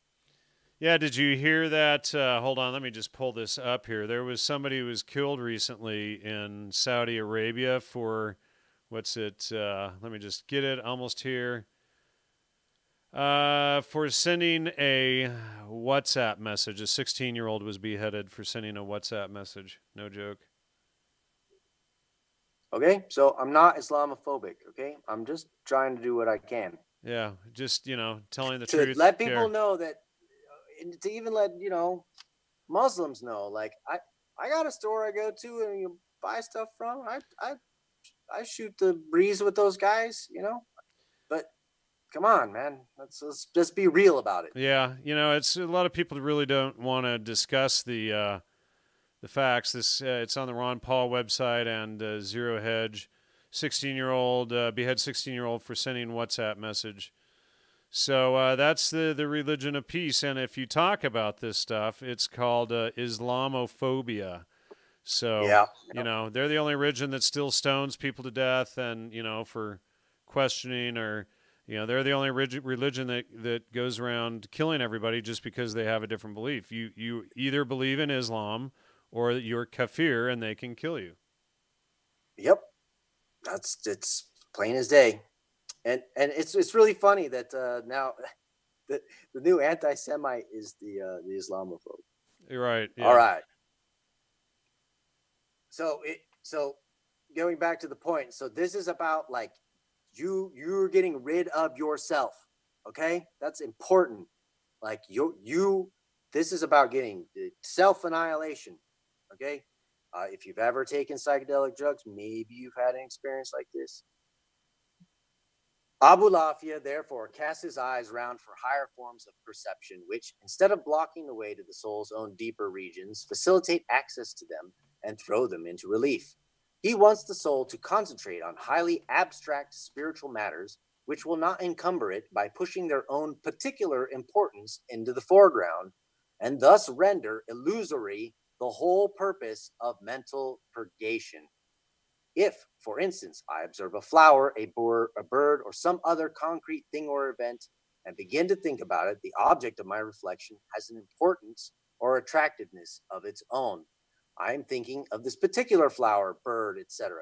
Then how can the soul learn to visualize God with the help of objects whose nature is of such a sort as to arrest the attention of the spectator and deflect it from its purpose? The early Jewish mystic knows of no object of contemplation in which the soul immerses itself until it reaches a state of ecstasy, such as the Passion in Christian mysticism. Abraham Abulafia is, therefore, compelled to look for an, as it were, absolute object for meditating upon. That is to say, one capable of stimulating the soul's deeper life and freeing it from the ordinary perceptions. In other words, he looks for something capable of acquiring the highest importance without having much particular, or if possible, any importance of its own. An object which fulfills all these conditions, he believes himself to have found in the Hebrew alphabet, in the letters which make up the written language. It is not enough, though an important step forward, that the soul should be occupied with the meditation of abstract truths for even there it remains too closely bound to their specific meaning. Rather, it is Abulafia's purpose to present it to present it with something not merely abstract, but also not determinable as an object in the strict sense. For everything so determined has an importance and an individuality of its own. So, uh, this, I mean, that's it's a lot of mumbo jumbo about how to like create a schizophrenic experience. Sounds to me. Basing himself upon the abstract and non corporeal nature of script, he develops a theory of the mystical, mystical contemplation of letters and their configurations as the constituent, constituents of God's name. For this is the real, and if I may say so, the particularly Jewish object of mystical comp- contemplation, the name of God, which is something absolute because it reflects the hidden meaning and totality of existence. The name through which everything else acquires its meaning and which yet to the human mind has no concrete particular meaning of its own. In short, Abulafia believes that whoever succeeds in making this great name of God the least concrete and perceptible thing in the world, the object of his meditation is on the way to true mystical ecstasy. So again, there we have it. The, the point is, is to take the meaning of God, to take God's name and render it. Uh, what, what did it say?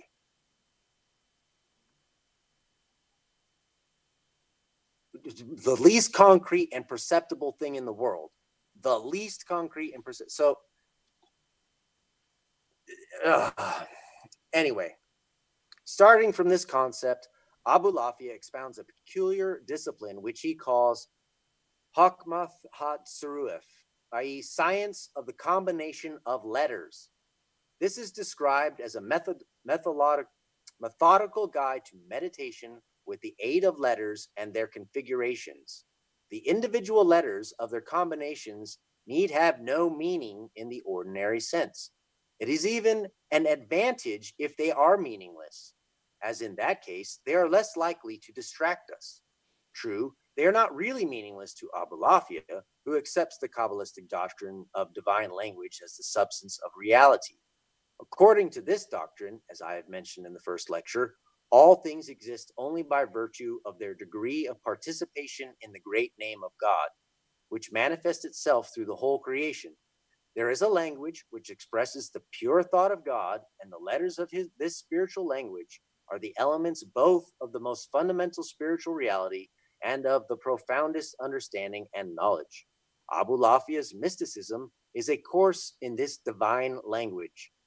The purpose of this discipline, then, is to stimulate, with the aid of methodical meditation, a new state of consciousness. This state can best be defined as a harmonious movement of pure thought which has severed all relation to the senses. Abulafia himself has already quite correctly compared it with music. Indeed, the systematic practice of meditation as taught by him produces a sensation closely akin to that of listening to musical harmonies. The science of combination is a music of pure thought, in which the alphabet takes the place of the musical scale. The whole system shows a fairly close resemblance to musical principles applied not to sounds but to thought in meditation. We find here compositions and modifications of motifs and their combination in every possible variety. This is what Abulafia himself says about it in one of his unpublished writings.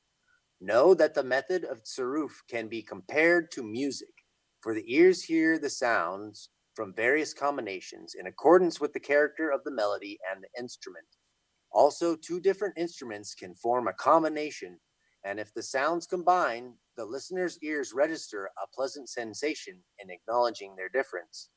The strings touched by the right or left hand, and the sound is sweet to the ear. And from the ear, the sensation travels to the heart, and from the heart to the spleen, the center of emotion. And enjoyment of the different melodies produces ever new delight. It is impossible to produce it except through the combination of sounds, and the same is true of the combination of letters. It touches the first string, which is comparable to the first letter, and proceeds to the second, third, fourth, and fifth in the various sounds combined. And the secrets which express themselves in these combinations delight the heart which acknowledges its God and is filled with ever fresh joy. The directed activity of the adept engaged in combining and separating the letters in his meditation composing whole motifs on separate groups, combining several of them with one another, and enjoying their combinations in every direction. It is therefore for Abulafia not more senseless or incomprehensible than that of a composer. Just as to quote Schopenhauer, the musician expresses in wordless sounds the world once again, and ascends to endless heights and descends to endless depths. So the mystic, to him the closed doors of the soul open, in the music of pure thought, which is no longer bound to sense, and in the ecstasy of the deepest harmonies which originate in the movement of the letters of the great name, they throw open the way to God. This science of the combination of letters and the practice of controlled meditation is, accord, according to Abulafia, nothing less than the mystical logic which corresponds to the inner harmony of thought in its movement towards God. The world of letters, which reveals itself in this discipline, is the true world of bliss. Every letter represents a whole world to the mystic who abandon, abandons himself to its contemplation. Every language, not only Hebrew, is transformed into a transcendental medium of the one and only language of God. And as every language issues from a corruption of the Aboriginal language Hebrew, they all remain related to it. In all his books, Abulafia likes to play on Latin, Greek, or Italian words to support his ideas. For in the last resort, every spoken word consists of sacred letters, and the combination, separation, and reunion of letters reveal profound mysteries to the Kabbalist and unravel to him the secret of the relation of all languages to the holy tongue. So there it is. They're taking portions of the Talmud and the Torah they're taking those letters, eh, which are only consonants. Okay, guys, only consonants. It's a Semitic language. They didn't use vowels. The vowels are implied. So let, let me just add here Terence McKenna, who was, uh, of course, uh, you know, one of the CIA MK Ultra guys promoting psychedelics, he would state, if I remember how he said it correctly, if you know the words that the world is made of, you can make of the world what you wish. That was his sophist spin. And, and you know, it sounds like he took it exactly from this. Yeah, and wait, wasn't that what the, the the dancing machine elves were doing? Didn't they have little constructs they were toting around? Yeah, you know, and he said that in uh, Alien Dreamtime, I think, which uh, you know, you're talking about the machine elves, uh, you know, but that's uh, the one where they're playing the didgeridoo and whatnot, and then he's like, you know, if you know the words the world is made of, you can make of it what you wish, right? So, um, yeah. Yeah, you know, and so you know, it, again, it ties this all ties so, back to the so psychedelic. That is, guys. Look, I, I hope Alex Newman's listening. Uh, oh, I, I, lost you there. I lost you there, Jan. You're uh, back. I yeah, uh, yeah, I'm back. Go ahead. You're you're saying something about Alex. Yeah, come on, Alex Newman. Did, did, I, did I prove it to your satisfaction yet? For for uh, for ten BTC. the secret Talmud. Come on, buddy. All right. so this this is the last part on the uh, on the practice of Abulafia. All right. So the state of ecstasy, in other words, represents something like a mystical transfiguration of the individual. This experience of self identification with one's guide or master and indirectly with God is mentioned several times by Abulafia but nowhere does he write about it with complete and utter frankness. The following passage, for instance, is taken from an unpublished fragment called The Knowledge of the Messiah and the Meaning of the Redeemer. This science of mystical combination is an instrument which leads nearer to prophecy than any other discipline of learning. A man who gains his understanding of the essentials of reality from books is called. Oh, shoot, sorry, I messed up there. The science of mystical combinations is an instrument which leads nearer to prophecy than any other discipline or of learning. A man who gains his understanding of the essentials of reality from books is called Hakam, a scholar. If he obtains it from the Kabbalah, that is to say, from one who has himself obtained it from the contemplation of the divine names, or from another Kabbalist, then he is called Mevin, that is, one who has insight. But if his understanding is derived from his own heart, from reflecting upon what he knows of reality, then he is called Datan, that is, a Gnostic.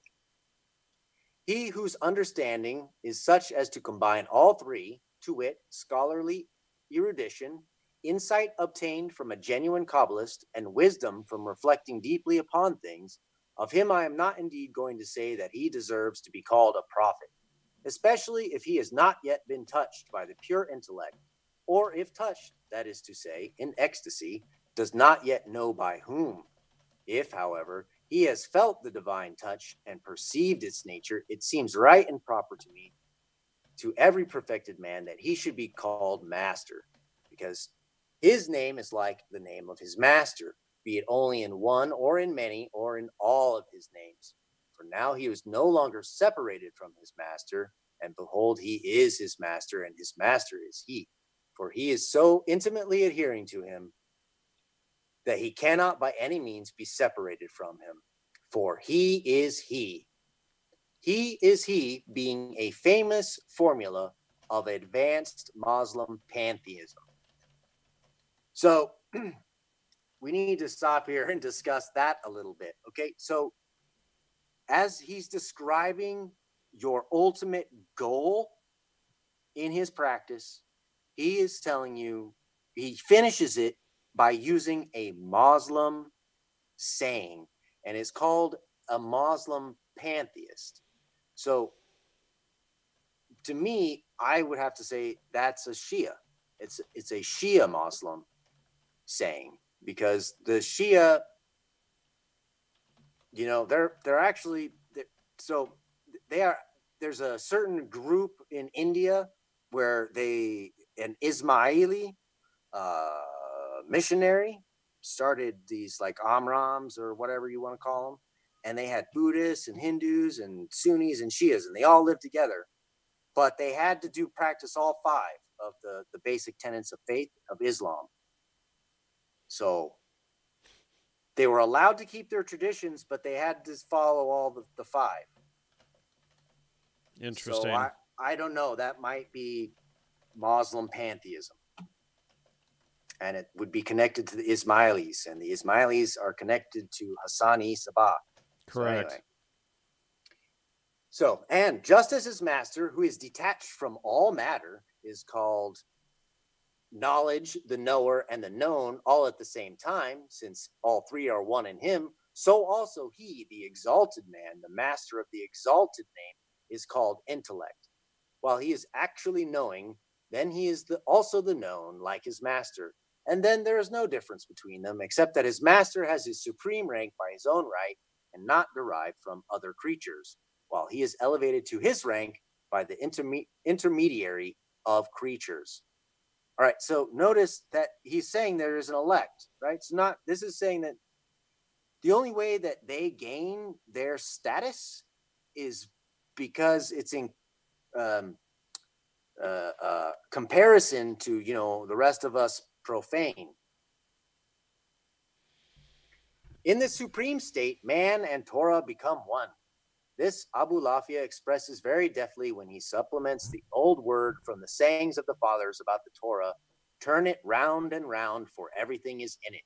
By the words, for it is holy in thee, and thou art holy in it. So the, the science of the combination of letters, it's you just turn it around, you're spinning it all around in a meditative, you know, crazy making state. To a certain extent, as we have seen, the visionary identifies himself with his master. Complete identification is neither achieved nor intended. All the same, we have here one of the most thoroughgoing interpretations of the meaning of ecstatic experience to which rabbinical Jewry has given birth. Hence, the fact that nearly all Kabbalists, who in everything else follow the steps of Abulafia, have, as far as I can see, recoiled from this remarkable doctrine of ecstatic identification. Let us take, as an instance, a little tract called Sullam ha-'Aliyah, the ladder of ascent, i.e., ascent to God, written in Jerusalem by a pious Kabbalist, Rabbi Jedua al Batini, or one of the exiles of Spain. It, contain, it contains a brief statement of Abulafia's doctrines and its 10th chapter, in its 10th chapter, which I once had an occasion to publish, describes the path of loneliness loneliness and the preliminaries of adhesion, in other words, the theory of ecstaticism. But nowhere does it make the slightest mention of all those radical consequences of Abulafia's methods and of the images employed by him, although for the rest, its description is interesting and impressive enough. The content of ecstasy is defined by the followers of prophetic Kabbalism by yet another and even stranger term, which deserves for the unexpected turn it takes the special attention of the psychologist. yes, we need more psychologists looking at these people. According to this definition, in prophetic ecstasy, man encounters his own self confronting and addressing him. This occult experience was estimated higher than the visions of light usually accompanying ecstasy. The Midrash says of the anthropomorphic utterances of the prophets Great is the strength of the prophets who assimilate the form of him who formed it. That is to say, who compare man to God. Some Kabbalists of Abu Abulafia's school, however, interpret this sentence differently. The form being, uh, sorry, cat, the form being compared to its creator, i.e., being of divine nature, is the pure spiritual self of man, departing from him during prophecy. The following fine passage has been conserved by a collector of Kabbalistic traditions. Know that the complete secret of prophecy consists for the prophet in that he suddenly sees the shape of his self standing before him, and he forgets himself, and it is disengaged from him, and he sees the shape of his self before him, talking to him and predicting the future. And of this secret, our teachers said, Great is the strength of the prophets who compare the form appearing to them to him who formed it says Rabbi Abraham ibn Ezra in prophecy, the one who hears is a human being, and the one who speaks is a human being. And another scholar writes, I know and I understand with absolute certainty that I am neither a prophet nor the son of a prophet, that the Holy Spirit is not in me, and that I have no power over the divine voice. For all these things I have not been found worthy, for I did not take off my dress, nor did I wash my feet and yet I call heaven and earth to witness that one day I sat down and wrote a Kabbalistic secret. Suddenly I saw the shape of myself standing before me, and myself disengaged from me, and I was forced to stop writing. So he just, the guy just admitted, I, I have no Holy Spirit in me, but I had a Kabbalistic experience. Okay? No Holy Spirit, Kabbalistic experience. All right. The state of ecstasy. Oh, no, wait. This explanation of the occult character of prophecy as self confrontation sounds like a mystical interpretation of the old Platonic prescript recognize thyself as behold thyself. And you know what? That go back the oracle. Think about the oracle, drugs. Yep. Know thyself. Yep. I was just trying to find that. Uh Stupid quote in this Leary book. yeah, all right. Uh, the state of ecstasy is described by Alu Abulafia frequently, so it seems on the basis of personal experience, also carries with it something like an anticipatory redemption. The illuminate feels himself not only aglow with heavenly fire, but also, as it were, anointed with sacred and miraculous oil. He becomes, as Abulafia puts it, by playing upon the double meaning of the Hebrew word Mashiach, the Lord's anointed. So you see, he's trying to teach everyone how to be their own Messiah. Okay? I so as a Christian, that's it's no bueno. So yes, he is, so to speak, his own Messiah, at least for the period of his brief ecstatic experience. Abulafia calls his method the path of the names in contrast to the Kabbalists of his time whose doctrine concerning the realization of the divine attributes it referred to as the path of the Sephiroth. Only together, the two paths form the whole of the Kabbalah the path of the Sephiroth, the rabbinical, and that of the names of the prophetic Kabbalah. The student of Kabbalah is to begin with the contemplation of the ten Sephiroth. These, indeed, during meditation, are to become objects of quickened imagination rather than objects of an external knowledge acquired by merely learning their names as attributes or even symbols of God. For in the Sephiroth, too, according to Abulafia, there are revealed the profundities of the intellectus agens, that cosmic power which for the mystic coincides with the splendor of the Shekinah. Only from there is he to proceed to the 22 letters which represent a deeper stage of penetration. For what he calls the path of names, the ancient Jewish Gnostics, as we have seen, employed another term, namely Merkaba, literally translated the work of the chariot, because of the celestial chariot which was supposed to carry the throne of God, the Creator. Abulafia, with his penchant for playing upon words, introduces his new doctrine as the true Merkaba, a term which can be also be taken to mean combination. The theory of combining the letters and names of God, that is the true vision of the Merkaba. It is true that where it is true that where he describes the seven stages of knowledge of the Torah, from the inquiry into the literal meaning of the word to the stage of prophecy, he draws a distinction between prophetic Kabbalism, which is the sixth stage, and the Holy of Holies, which is merely the preliminary. The substance of this final stage, in which the language which comes from the active intellect is understood and may not be divulged, even if it were possible to clothe it in words, but as we have seen, Abulafia himself, despite this solemn vow, has lifted a corner of the veil.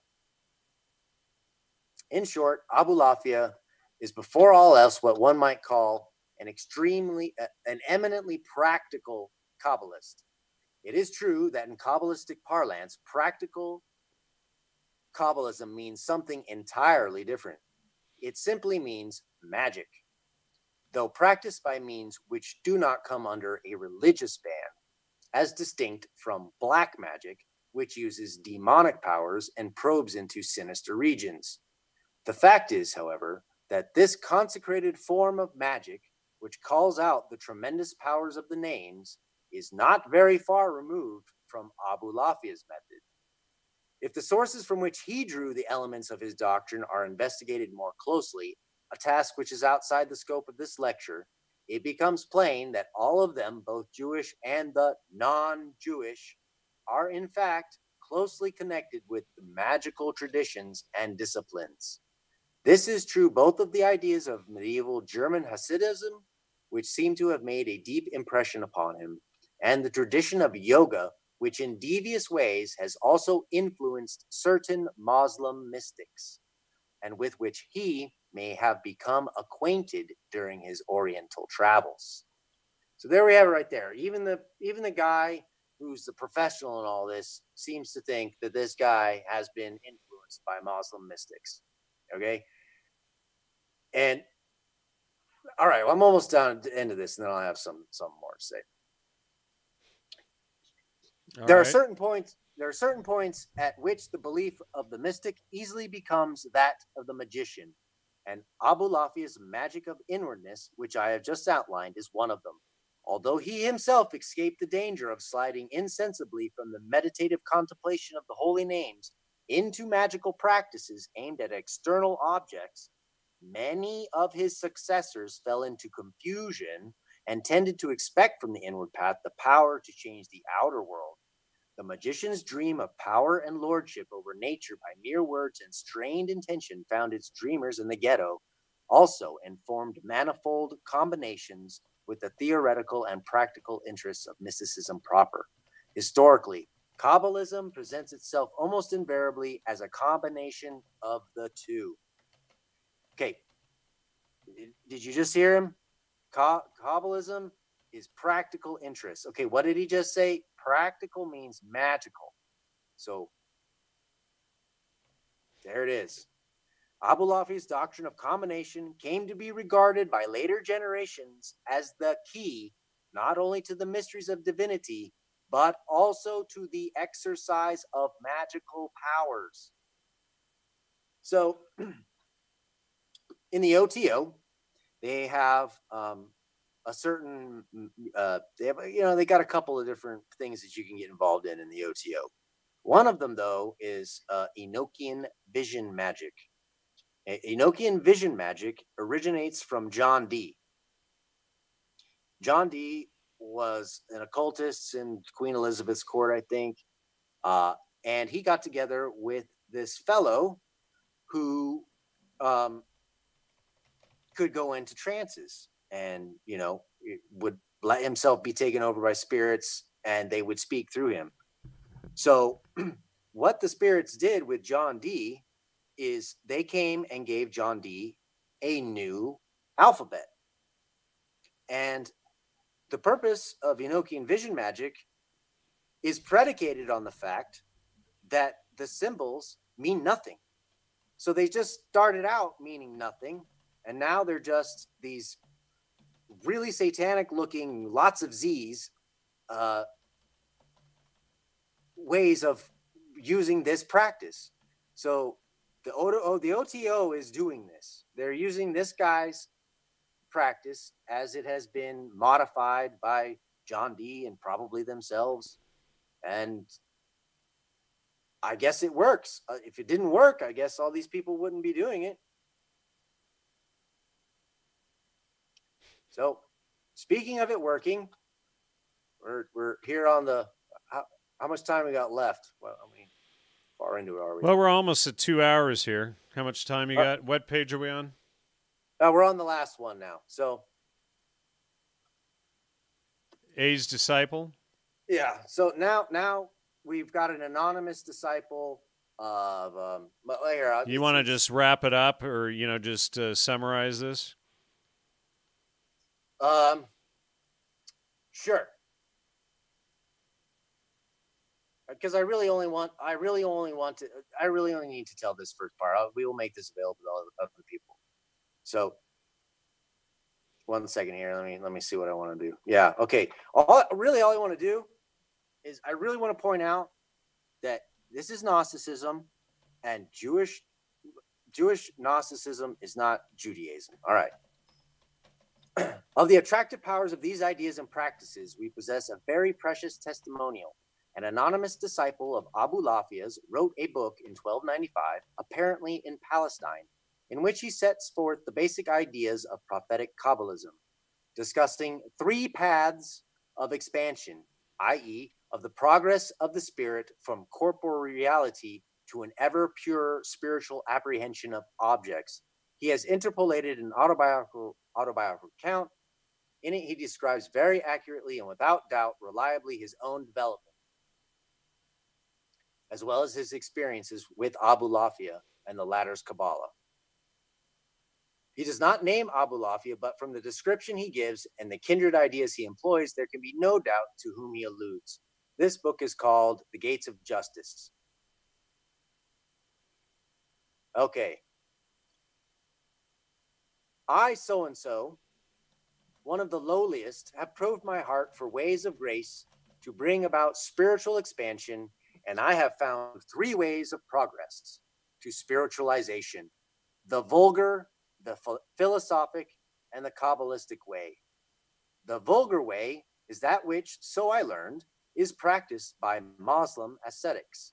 They employ all manner of devices to shut out from their souls all natural forms every image of the familiar natural world.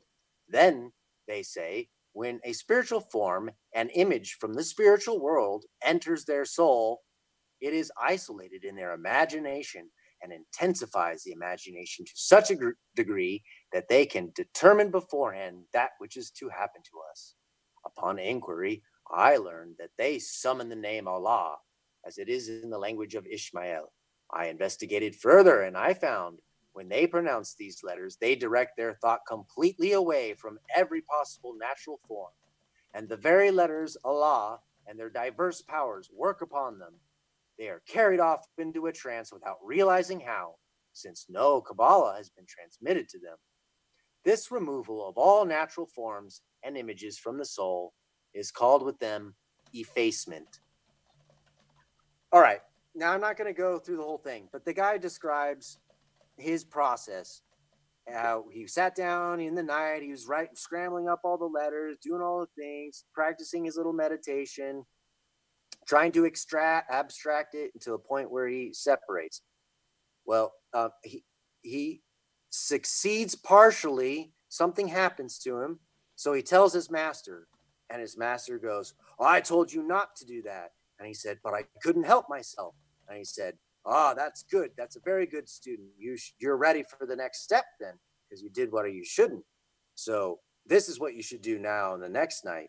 And he said, efface yourself. So over and over again, Abulafia, as the final word on what he has to say, uses Muslim terms.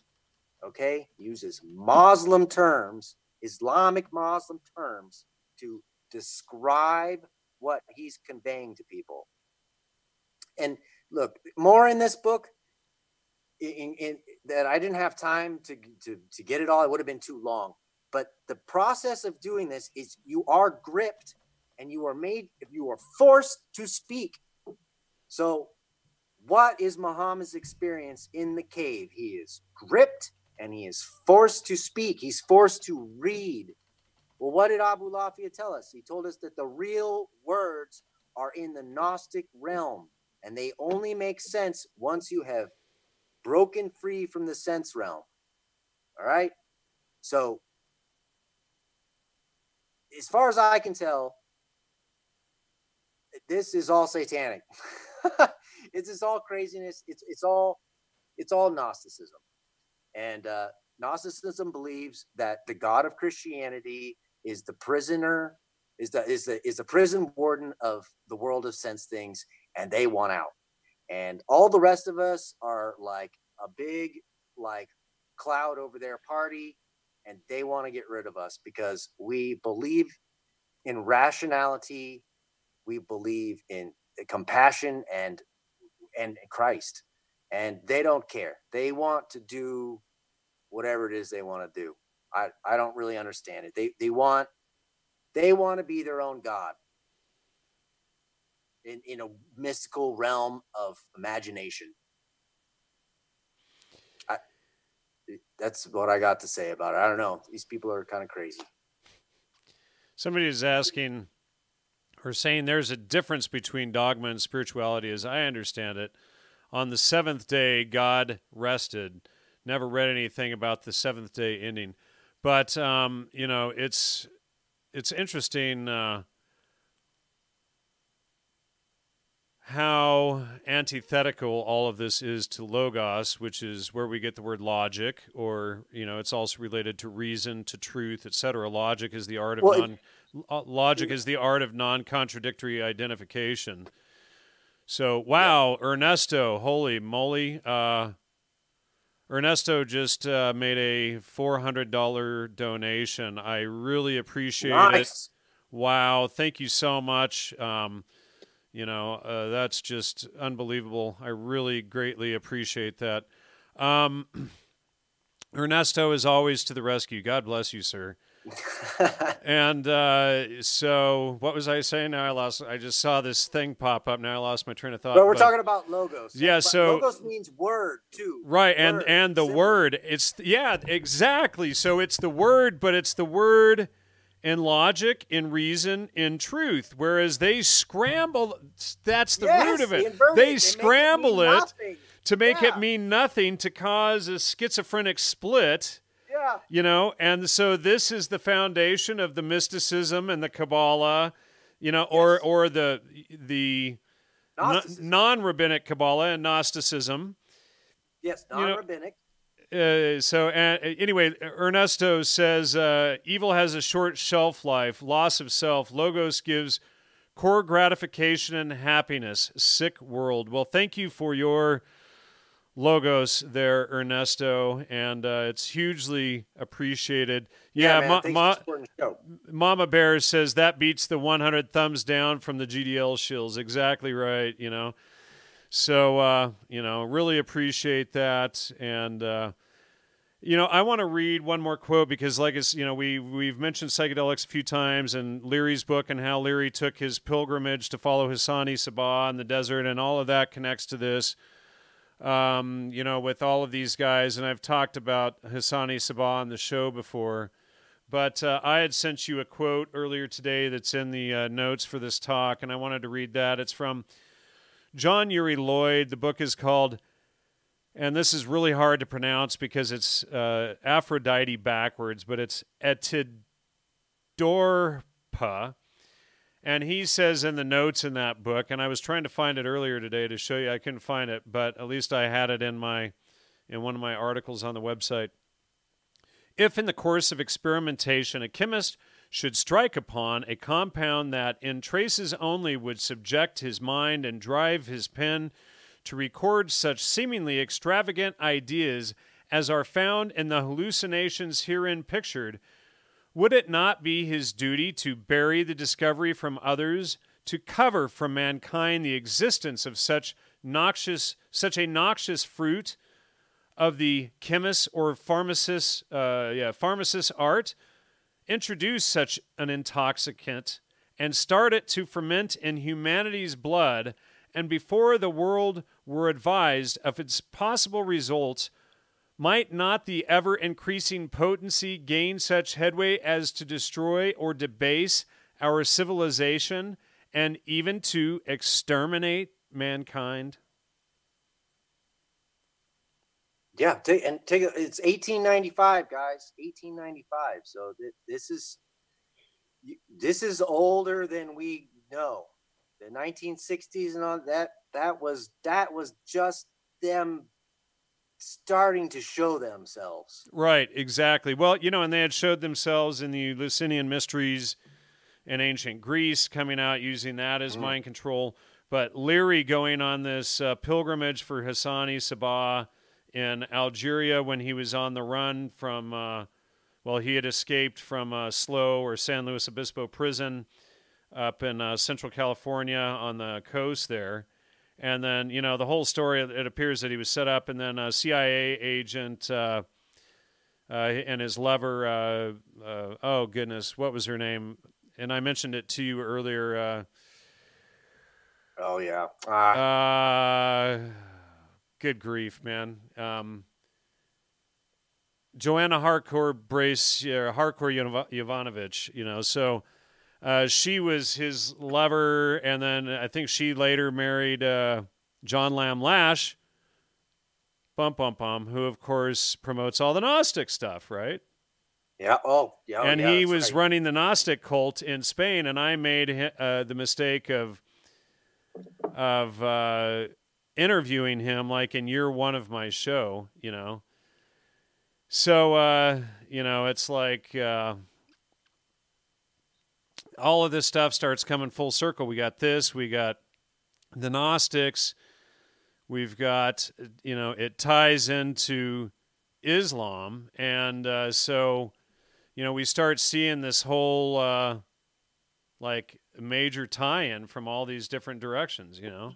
Uh, yeah, and uh, I I'd like to do another show because I found a lot of connections, uh, a lot of connections. Because I honestly, well, we can get into it, but Nazi Germany, Nazi Germany is was 100% inspired by Islam. Okay, guys, like just period period.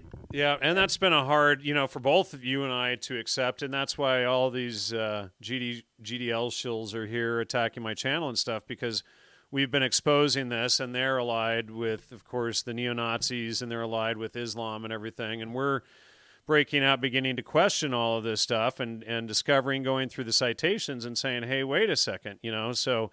You know, our loyalty is to logos and or truth, which it always truth. has been, and you know, if I do a 180 and say, "Wait a second, why is that? Why are we focused on the 16 million Jews and ignoring the you know 1.2 or 1.8 million uh, Islamists?" You know, and we see all of this this funding, we see all of these connections to you know Hassan-i, Sabbah, Sabbatai Zevi, all of these guys going into Islam and you know that that was uh, uh, Hassan-i Sabbah again created the assassins. That's the art of infiltration and assassination. You know, yep. and and he used drugs to do it. Tim Leary, and uh, you know Tim Leary's on the pilgrimage worshiping this guy. Aleister Crowley worships this guy. Aleister Crowley founds the OTO. I think I've got a quote in here about Aleister Crowley saying that he was in the same uh, you know, uh, group or club or whatever as uh, as um, Muhammad. You know, so I need to find that quote wherever I put it. It might be in the database, but you know, so when you realize that all of these things, you know, we went through the the secret societies and whatnot fraternities at the beginning that tie into uh, that tie into uh, Islam, then you start seeing all these connections. But everybody is sitting there, you know, banging that it's the Jews, it's the Jews, it's the Jews, and nobody, you know, thinks about bait and switch. Hey, what if it's over there? You know, which is a common tactic. You know, and, and we've exposed this type of stuff so much. So, you know, just because we switch directions and start looking another way doesn't mean we're sold out or we're shills or protecting the Jews or anything. It means Right. we're dedicated to finding the truth. Uh, period. So I'm going to have to find that. That uh, I was just looking for it in the database over here, but I'm going to have to find that uh, quote uh, from Aleister Crowley saying that he was in the same group or club. And if one of you in the audience has it and wants to uh, send that to me, that would be uh, great as well.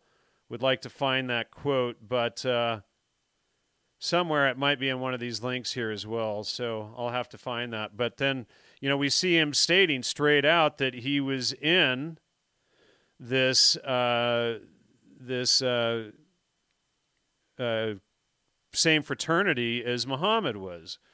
So why would we call the OTO a Jewish organization? That's absurd. You know, if he's influenced by Islam and all of this Islamic and Gnostic mysticism, we need to look that direction. And so, uh, you know, it's like people, you know, telling us, uh, "Oh, don't you dare swim upstream and look the other direction. Don't don't you dare follow the citations and look at the facts." You know, I mean, I know it's, it's ridiculous. I was just talking to my folks uh, yesterday, and I was explaining to him how my my thought has been revolutionized by by by actually like taking Islam seriously. I never took it seriously before. Yeah, me either. It was just like, oh, well, they're a bunch of poor third world countries, and then you go, wait a second, they got all the oil money, Saudi Arabia, yada yada. These these countries are ancient, and or a lot of them are like Iran and Iran, Persia, etc. And they have lots of babies. and they have lots of babies, and they, you know, and then you realize that most Islamic countries used to be Christian, so that means like about, you know, near sixty Christian countries have been con- conquered and converted to Islam. And then you have to say, wait a second, you know, is it so wrong to question these things? You know, is it so wrong to suggest, hey, wait a second, what if the government did tell the truth about 9/11? Oh my God, you know, Jan Irvin, you've you're you're a shill for sure now. You know, so uh, it's just uh, Well, yeah, but I mean, come on, man. This the well, you know, it's like his family flying out on the plane, eh, the Bush that- family being friends. Yeah. Well, and then you have, uh, you know, Lloyd was talking about Osama bin Laden's 21 year plan, and we're at the end of the, you know, the last three years of it now. And I had n- never even heard or considered that. And Lloyd starts breaking it down, and it's like, wait a second, this is all exactly happening. Right. So I I agree. It's I agree. It is an Islam job, but this the the story they gave us, the official story is crap. Right. Well, and I'm not saying an there weren't uh, Silverstein and these people involved in Yeah. it. You know, it a just crypto crypto Jew means you're a you're a Gnostic Jew, which means you are are friends with any Gnostic who has any practice that you want that makes you richer and more powerful and have a more fun life that doesn't the demiurge isn't raining on your party. Yeah. Yep. So uh, you know, they just they got to uh, spin everything. You know, you got to throw out the hate, and you know, gotta gotta make make people think that hey, you know, we're we're loyalists to certain groups because we dared to check the citations. You know, and I gotta I gotta get that. Uh, Talmud paper done uh, tomorrow. I'm hoping I'm to spend a lot of time on it tonight as well.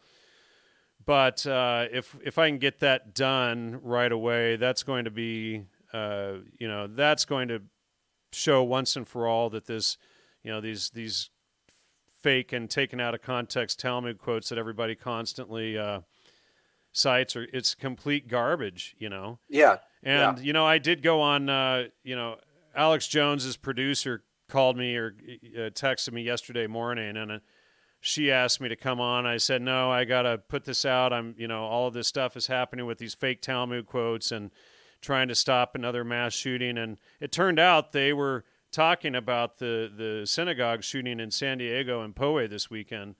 And so she had asked me to please come on, and I actually, you know, I got the text messages to prove it. Argued with her that I didn't want to, so I ended up going on uh, Alex Jones' uh, show yesterday. It was like a half hour, forty minutes, and broke down a lot of this stuff. And you saw it, but you know, I didn't even mention it because of all these, you know, GDL shills. We wanted to get the jump on them a little bit there, but you know, the information is starting to get out there. Uh, you know, they're just you know, Yeah. they're, they're you know, you know, Yeah. once once this stuff is proved that it's all fake, you know, and that the GDL and the KKK and the neo Nazis are, are who's putting this stuff out and the Islamists, then you know it's exposed. So, you know, so Oh, people yeah. people need to stop looking in the wrong direction. And there's nothing wrong with looking at the Crips and the Bloods. How many times did we say that in the series with uh, Right. with exactly. Lloyd? You know, And so I And- hope that this study goes to show, like, hey, you know, we're not we're not here to like that. We just showed you what the weirdos in of Kabbalah do. Okay. Just showed you what it was. So now you don't need to like be freaked out about it anymore. And there's a secret Talmud, this and that. No, they're just a bunch of autists with a pen and paper, sitting around in the dark with staring at a candle, writing stuff down until they have a. So has experience. Jan ever considered the fact that fallible men will be interpreting these Talmudic laws? Um, generic. Have you ever thought like of actually like checking the laws them yourself and actually like reading it? And there's nine like translations rather than like spewing bullshit you got from hate groups and then thinking you're like smart. And come on, dude, you live in a society of laws. It, Yeah. we have a whole profession of people, and they spend days and months trying to figure out how to like properly interpret this stuff. So It's you- a problem of MK like, says that sarcasm. It's like, yes, that was sarcasm. relax, dude. It's gonna be fine. yeah, it's right. yeah. You know, it's like And hey, and I got I got you, Dugan, in my sights next, pal. great non-answer. He says, um, "I just answered your stupid question." It's like consider the fact that fallible man will be interpreting these Talmudic laws. Um, what the Talmudic laws are, they are breaking down different crimes ad infinitum to a logical conclusion. That's That are based on the Torah, the that Bible. are that are based on the Torah, the Bible. So if you read the Bible and then you can understand the foundation, and then you go in there and you and it's like a law book, and they're debating back and forth, and it's called pilpul or peppering, and they break each point down and they take every extreme position until it's broken down to the log, you know, to the logical conclusion. So you know, rather than saying, uh, you know, rather Look, this is look, look, real quick. That's the rational Kabbalism. Okay, you take two, you take two, right? The paradox. You take two contradicting things, and then what you do is you argue about it to get them to a rational response. Right, right. That's that's that's the good logic. That's Right. logos. That's truth to a logic logos conclusion, not to some scatterbrained, you know, mix the letters up and uh, come to you know some ridiculous conclusion. But um, you know, it, it's like it's it's it's a guide to understanding. But I would suggest to whomever is behind the sock account generic to actually, you know, use your this this gray matter between your ears and go read it and look at it and understand it yourself. I mean, you know, it, it you know, it brings you to a whole new understanding of what it is. I've read 5 or 600 pages of the Talmud at this point. It's dreary and boring legalese like you're reading a Harvard law book all day long. It's not fun, but you get what it's really about. And it's like, wait a second, you know, they're talking about just every kind of crime and breaking it down. And it's like, wait a second, our society is based on laws and rules. So, you know, it's it's about learning how to think rather than just saying, you know, it's evil, it's the Talmud, oh, it's a conspiracy because I never read it and because there is a bunch of KKK neo-Nazi GDL crap floating around, so therefore it's got to be evil. I mean, eventually, you know, all of these people spreading that stuff, they're either going to have to come clean that it's wrong or they're going to be exposed as frauds.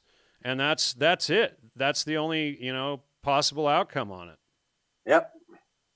Uh, You know, they're just it's it's really sad because it's it's like yeah, we we've lost our tribalism and I know you GDL people are, you know, some of you are, you know, not not the most well educated, probably didn't have the most loving parents. I'm sorry about that. I know life's probably been real rough.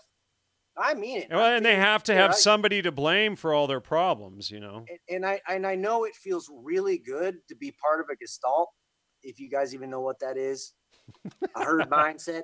Okay, stuck in a gestalt, guys.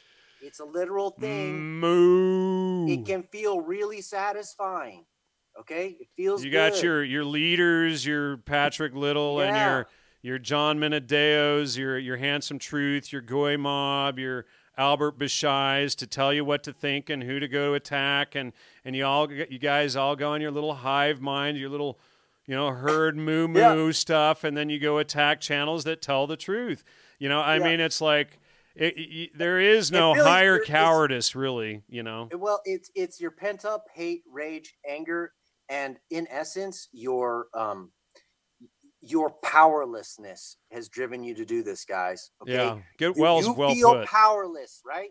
Now you have to. You all of you are so powerless that you have to congregate together.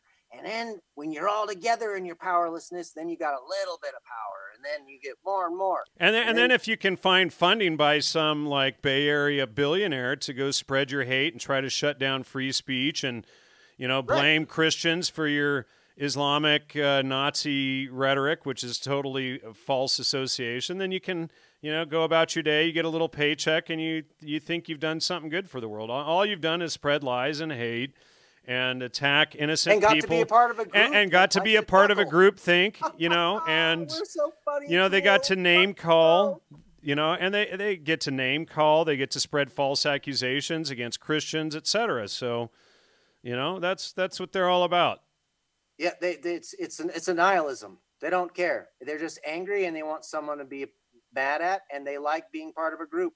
They're stuck in a gestalt, and uh, I hope you guys get out of it. If not, get ready for the new McCarthy and era. era and there's some there's some people that were involved with them that have woken up to it as well and realize Well, what it really is but you know they're all a bunch look, of they're all a bunch I of frauds my parents.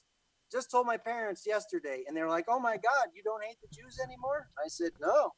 Like, what happened to you? And I said, "I follow the truth." And I realized there are 16 million Jews, and and they they don't want to kill me. Eh, Their religion doesn't want to kill me. And you start reading, okay, you, you read the, the Old Testament and you read the Talmud and you and you actually get an understanding of what these things are. It's like, oh my goodness, it's like a Harvard law book. Yeah, it's boring. Uh, it's a I was- boring I- law I book. I opened it up. I was reading it. I was like, "All right, let's read it." I'll follow along. I was like, "Oh no, I'm gonna let." It doesn't mean we're like, you know, Jewish. It doesn't mean we're pro Israel or pro Zionist or any of this stuff. It just No. means we had the brains to open the books and read them. That's it. And eh, yeah, and then once you wait, so even if you're skeptical, that's fine. Just just start. Ask yourself a new hypothesis. Like having it starting from a new hypothesis about how life works is is not a problem. It, so long as you can be confident in in your capabilities as a person, you don't have to lose your ego and lose your tribe and lose everything just because you started from a different hypothesis. Right. And, you know, and just like, you know, just think for a few minutes what if Jan and Lloyd and Todd are correct and they they didn't like take the money like the GDL shills and what if they actually provided hundreds and hundreds of on-screen citations and fact-checkable material that we can go out and look up and realize that hey, wait a second, we've we're, we've been looking the wrong direction, blaming the wrong group and you know and and blaming innocent people and trying to cause a genocide. See what they're trying to do is they're trying to get Christians to commit a genocide against the Jews. Now who does that work for? Cui bono who benefits? Do the Christians Chris- benefit? Do the Jews benefit? No. Okay who benefits? Well oh Islam benefits. Wait, doesn't Islam teach to kill the Jews? Oh, wait, they do. So Yeah. then, if you're, you know, the old rule, the enemy of my enemy is my friend, if you're going out doing that stuff, you are working for Islam. You're an Islamic ap- apologist. Whether you know it or not, that's what you're doing. You're working to shut down free speech, you're working to shut down valid channels, and you're working for Islam to overrun everything and to bring in their Sharia law and to kill everybody who's not a believer. That's what you're working for. And if that's what you want, I pray for you that you you know, that you wake up and, you know, smell the coffee, you know, I forgive your your trespasses, I forgive all your your hatred and you know, I just I pray for you in the name of Jesus that all of you wake up and find your heart because it's not too late to repent and stop your crap. Hallelujah to that, man. Because I'm telling you guys, I know it's kind of hard at first to, to, humble yourself and admit that you're a faulty person who's going to mess up again and hurt people. But if you just accept that you've got a, a high priest in heaven who's who's interceding with you and making sure that you you've got some kind of security in life, I'm telling you that you're right. This this world of sense thinks it'll go look, away. Look, look. You know, let's let's put it this way: because of all of the hate and the fake Talmud quotes that the GDL and the neo Nazis and the KKK are spreading, somebody was shot and killed this weekend, and three people were injured, and they were innocent, and you guys screwed up. That's on your hands. You know, think That's, about yeah. that. You know, you can be forgiven for this crap, but you're what you're trying to do is you're trying to bring in genocide by spreading those lies. And, you know, all of you that spread that stuff, not one of you has bothered to go through the Talmud and read it yourself to see what it actually says. Not one of you sits down and reads the Old Testament and goes, duh. You know, not one of you thinks, oh, wait, the Noahide laws are the foundation of the Ten Commandments. You know, we've already exposed this in, you know, in episode one on Judaism with Lloyd. So why do you people keep spreading this stuff? The only the only conclusion that it will have is genocide. And it doesn't mean that we're pro Israel or Mossad or that I'm Jewish when I'm Danish and Welsh. Jan, it's a Northern European name. I'm Scandinavian. Duh. You know, it doesn't mean Whatever any of that agent. stuff. Yeah. Oh, yeah you know what it means is that you guys, you paid shills, are going around and you're, you know, you're going to bring about a genocide, and eventually, after they've killed the Jews, they're going to go after the Christians for that, and the Christians will be labeled as neo-Nazi or as Nazi nationalists for the hate that you're spreading, for the lies that you're spreading. Who does that work for? But Satan and Islam. So get a clue. Wake up. Stop. That's all I have to say. And suffer the consequences of, uh, you know. Yeah, well, that's eternal reward. That yeah, you suffer the consequences of your eternal reward exactly, and that's all I have to say for the night. Thanks everybody. Thank you for the support. Thank you Ernesto. Uh, thank you. Uh, uh, who is that? Now I forget. Jake. Um, sorry if I, I just forgot your name when I went to go say it. Sorry about that. But uh, anyway, that's all I have to say. You got anything to add? We're already at two no, and a half hours. I, I just thanks. Thanks for doing your show, man. Thanks for making me a smarter person. Thanks to Lloyd. And thanks to you as well for making me a smarter person because as soon as you admitted that you were wrong, you brought more knowledge and enlightenment to us as well. So thank you too. Yeah, you bet. All right. All right. Good night, everybody. Take care. Much love to the uh, audience. And like I said, I forgive you all. God bless. Bye bye.